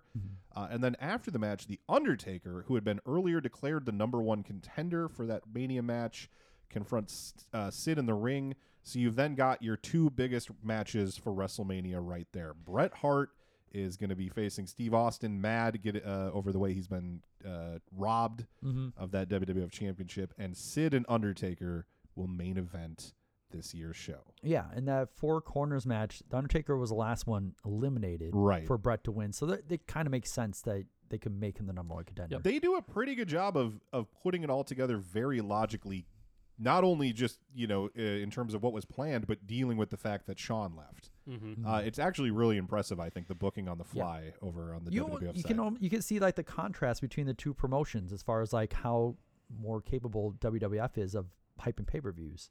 Yes, and just their long term planning, Mm-hmm. uh, and the way that like when you have that kind of planning, you're able to be more deft when situations come up. I Yeah. think it always feels like we're playing fast and loose over WCW. Yeah. and there's a to a degree that sometimes works in their favor, and Mhm. sometimes it doesn't. Yeah. Um, but yeah, I, that that booking all, I really am just impressed with the way that all kind of panned out. Yeah, and I think we talked when we were looking at the whole like Shawn and Bret thing. Mhm. Like, um, the thing that was most interesting to me because I would have made the assumption that Bret didn't like being champion just for a day. You know? Oh, sure. Yeah. Uh, but, but but reading from like uh like different like reactions and things like that, I got the impression that Bret actually was like a big fan of that idea, and especially that like Steve Austin cost him, so he has like this really legitimate Yeah. Like blood feud with him because Bret's always obsessed with being champion. Yeah, and he was really excited, I think, to work with Austin. Yeah. Uh, once you know it was clear that he wasn't going to be working with Shawn, I think that was like a real something he latched onto to kind of be like, okay, Yeah. I'm going to have this. Like, I I think he's there's always bitterness in his mind that like, yeah, I was supposed to get this crowning moment Mm. with the champion at WrestleMania, now I'm not, but like. I get to work with a guy I like and respect, and we're going to put together an amazing match. And Yeah, and then and then finding like the, it's like so obvious when you think about it, but like the fact that Vince at this time was getting more and more into Sid. Yes. Which is like a very Vince thing. Yeah, yeah, yeah, And yeah. that like Bret Hart might have even lost like that title match even if they were healthy because he was more into the idea of Sid being champion Sure. instead. So Uh, in our ratings roundup, even having like coming off a title change and going into another title match, uh, Nitro beat Raw 2.9 to 2.1. Uh, and it was one of those where like they started on opposite ends, where Raw was actually beating it for a time. Mhm. Uh, but and, and I didn't watch the Raw match, but I just read a little bit about the the show. Uh, they they tease and fail to deliver the Sid Bret match a couple times because Yeah. they're trying to string you along to the end. Yep. And every time they did that, they lost viewers. It was not an effective strategy. Oh, to sure, build to yeah. the end. Uh, so that by the end, Nitro was beating them handily, even though they were putting on like a title match involving two guys who were very over in Yeah. Bret Hart and Sid. Mhm. Uh, so just kind of a misfire there on Yeah. the part of WWF. Uh, so that kind of gets us through everything except for, of course, our segment of the night and our MVP. Uh, I'll start, and we'll start with segment of the night. I'm going with uh, just the Steiner's car crash. That footage from Oh, the sure. NWO. Yep. Uh, I, you know, Nash and Hall quipping in the car is funny. Mhm. And then uh, I was really impressed with the way they filmed and hid the edits in that angle. I thought it was really, really well done. Yep. Um, considering the resources they had, I, I thought that was great. So that's my segment of the night. Uh, John, how about you? Uh, I'm going to go Public Enemy and French Canadians. I, I kind of like that match, and um, yeah, like I said, I think it's the best Public Enemy match I've seen so far. So Cool. that gets thumbs up for me. Um, and for me, I'll go with uh, Super Calo versus Rey Mysterio Jr. I, I mean, uh, again, I, you, I always like Super Calo because you get what you expect out of him every time, which Mhm. is like potentially murdering himself. yeah. Um, I just, I know, I just thought their match was pretty fun, and that Rey Mysterio looked um you know, really strong, and uh, he got like he came out for the TV title match too. That's like two different appearances for Rey Mysterio. Sure, yeah. So good for him. All over the show. He's all over the show, and our and our future definitely television champion after Super Brawl. So that was my match of the night. All right, Dave, we'll snake back with you. Then, who was your MVP? Uh, boy, I was I thought going into this I was gonna give it to Roddy Piper for that segment, Sure. but like it's it's not even like uh interesting, bad, or like weird or good. It's just kind of like he does a pretty average like standard promo. It's just a- in Alcatraz. Exactly what I was Yeah. going to say. It's every Roddy promo you've ever seen, just Yeah. in Alcatraz. Yeah, and you, you, I would almost think that like if he was just backstage with Mean Gene, just getting over, like worked up, that it would probably would have worked better. Yeah. Mm-hmm. you know. Um, so for MVP, I'm going to give it to Prince Iaukea. Yeah, sure. Why or not? Ikea. Yeah. how- Prince Iaukea. Prince Iaukea. Ikea. Yes. He's very easy to assemble. Yup. the Bjork and Strand champion. right. Um, but again, like uh, I mentioned before, the idea that like I wanted to see if it felt like a legitimate, like shocking victory. Mhm. Um, and again, since like the announcers don't know going into it, that like, I think they pulled it off really well. Yeah. And obviously, it's like this is what Prince Iaukea is like known for. Sure. Is like this one win. This and the thing where he does the Prince gimmick. Yes. Like those are as a guy who didn't watch wrestling, who we're still like a year or two away from when I come back to wrestling. Yeah. But when I did, I was not really a WCW guy, so the thing I knew about him was he was doing the Prince gimmick. You're right. so this is a highlight that he's proud of. um, so yeah, I'm gonna give my MVP MVP to Prince Iaukea. John, who is your MVP of the show? I'm going Lee Marshall, another successful uh, road report.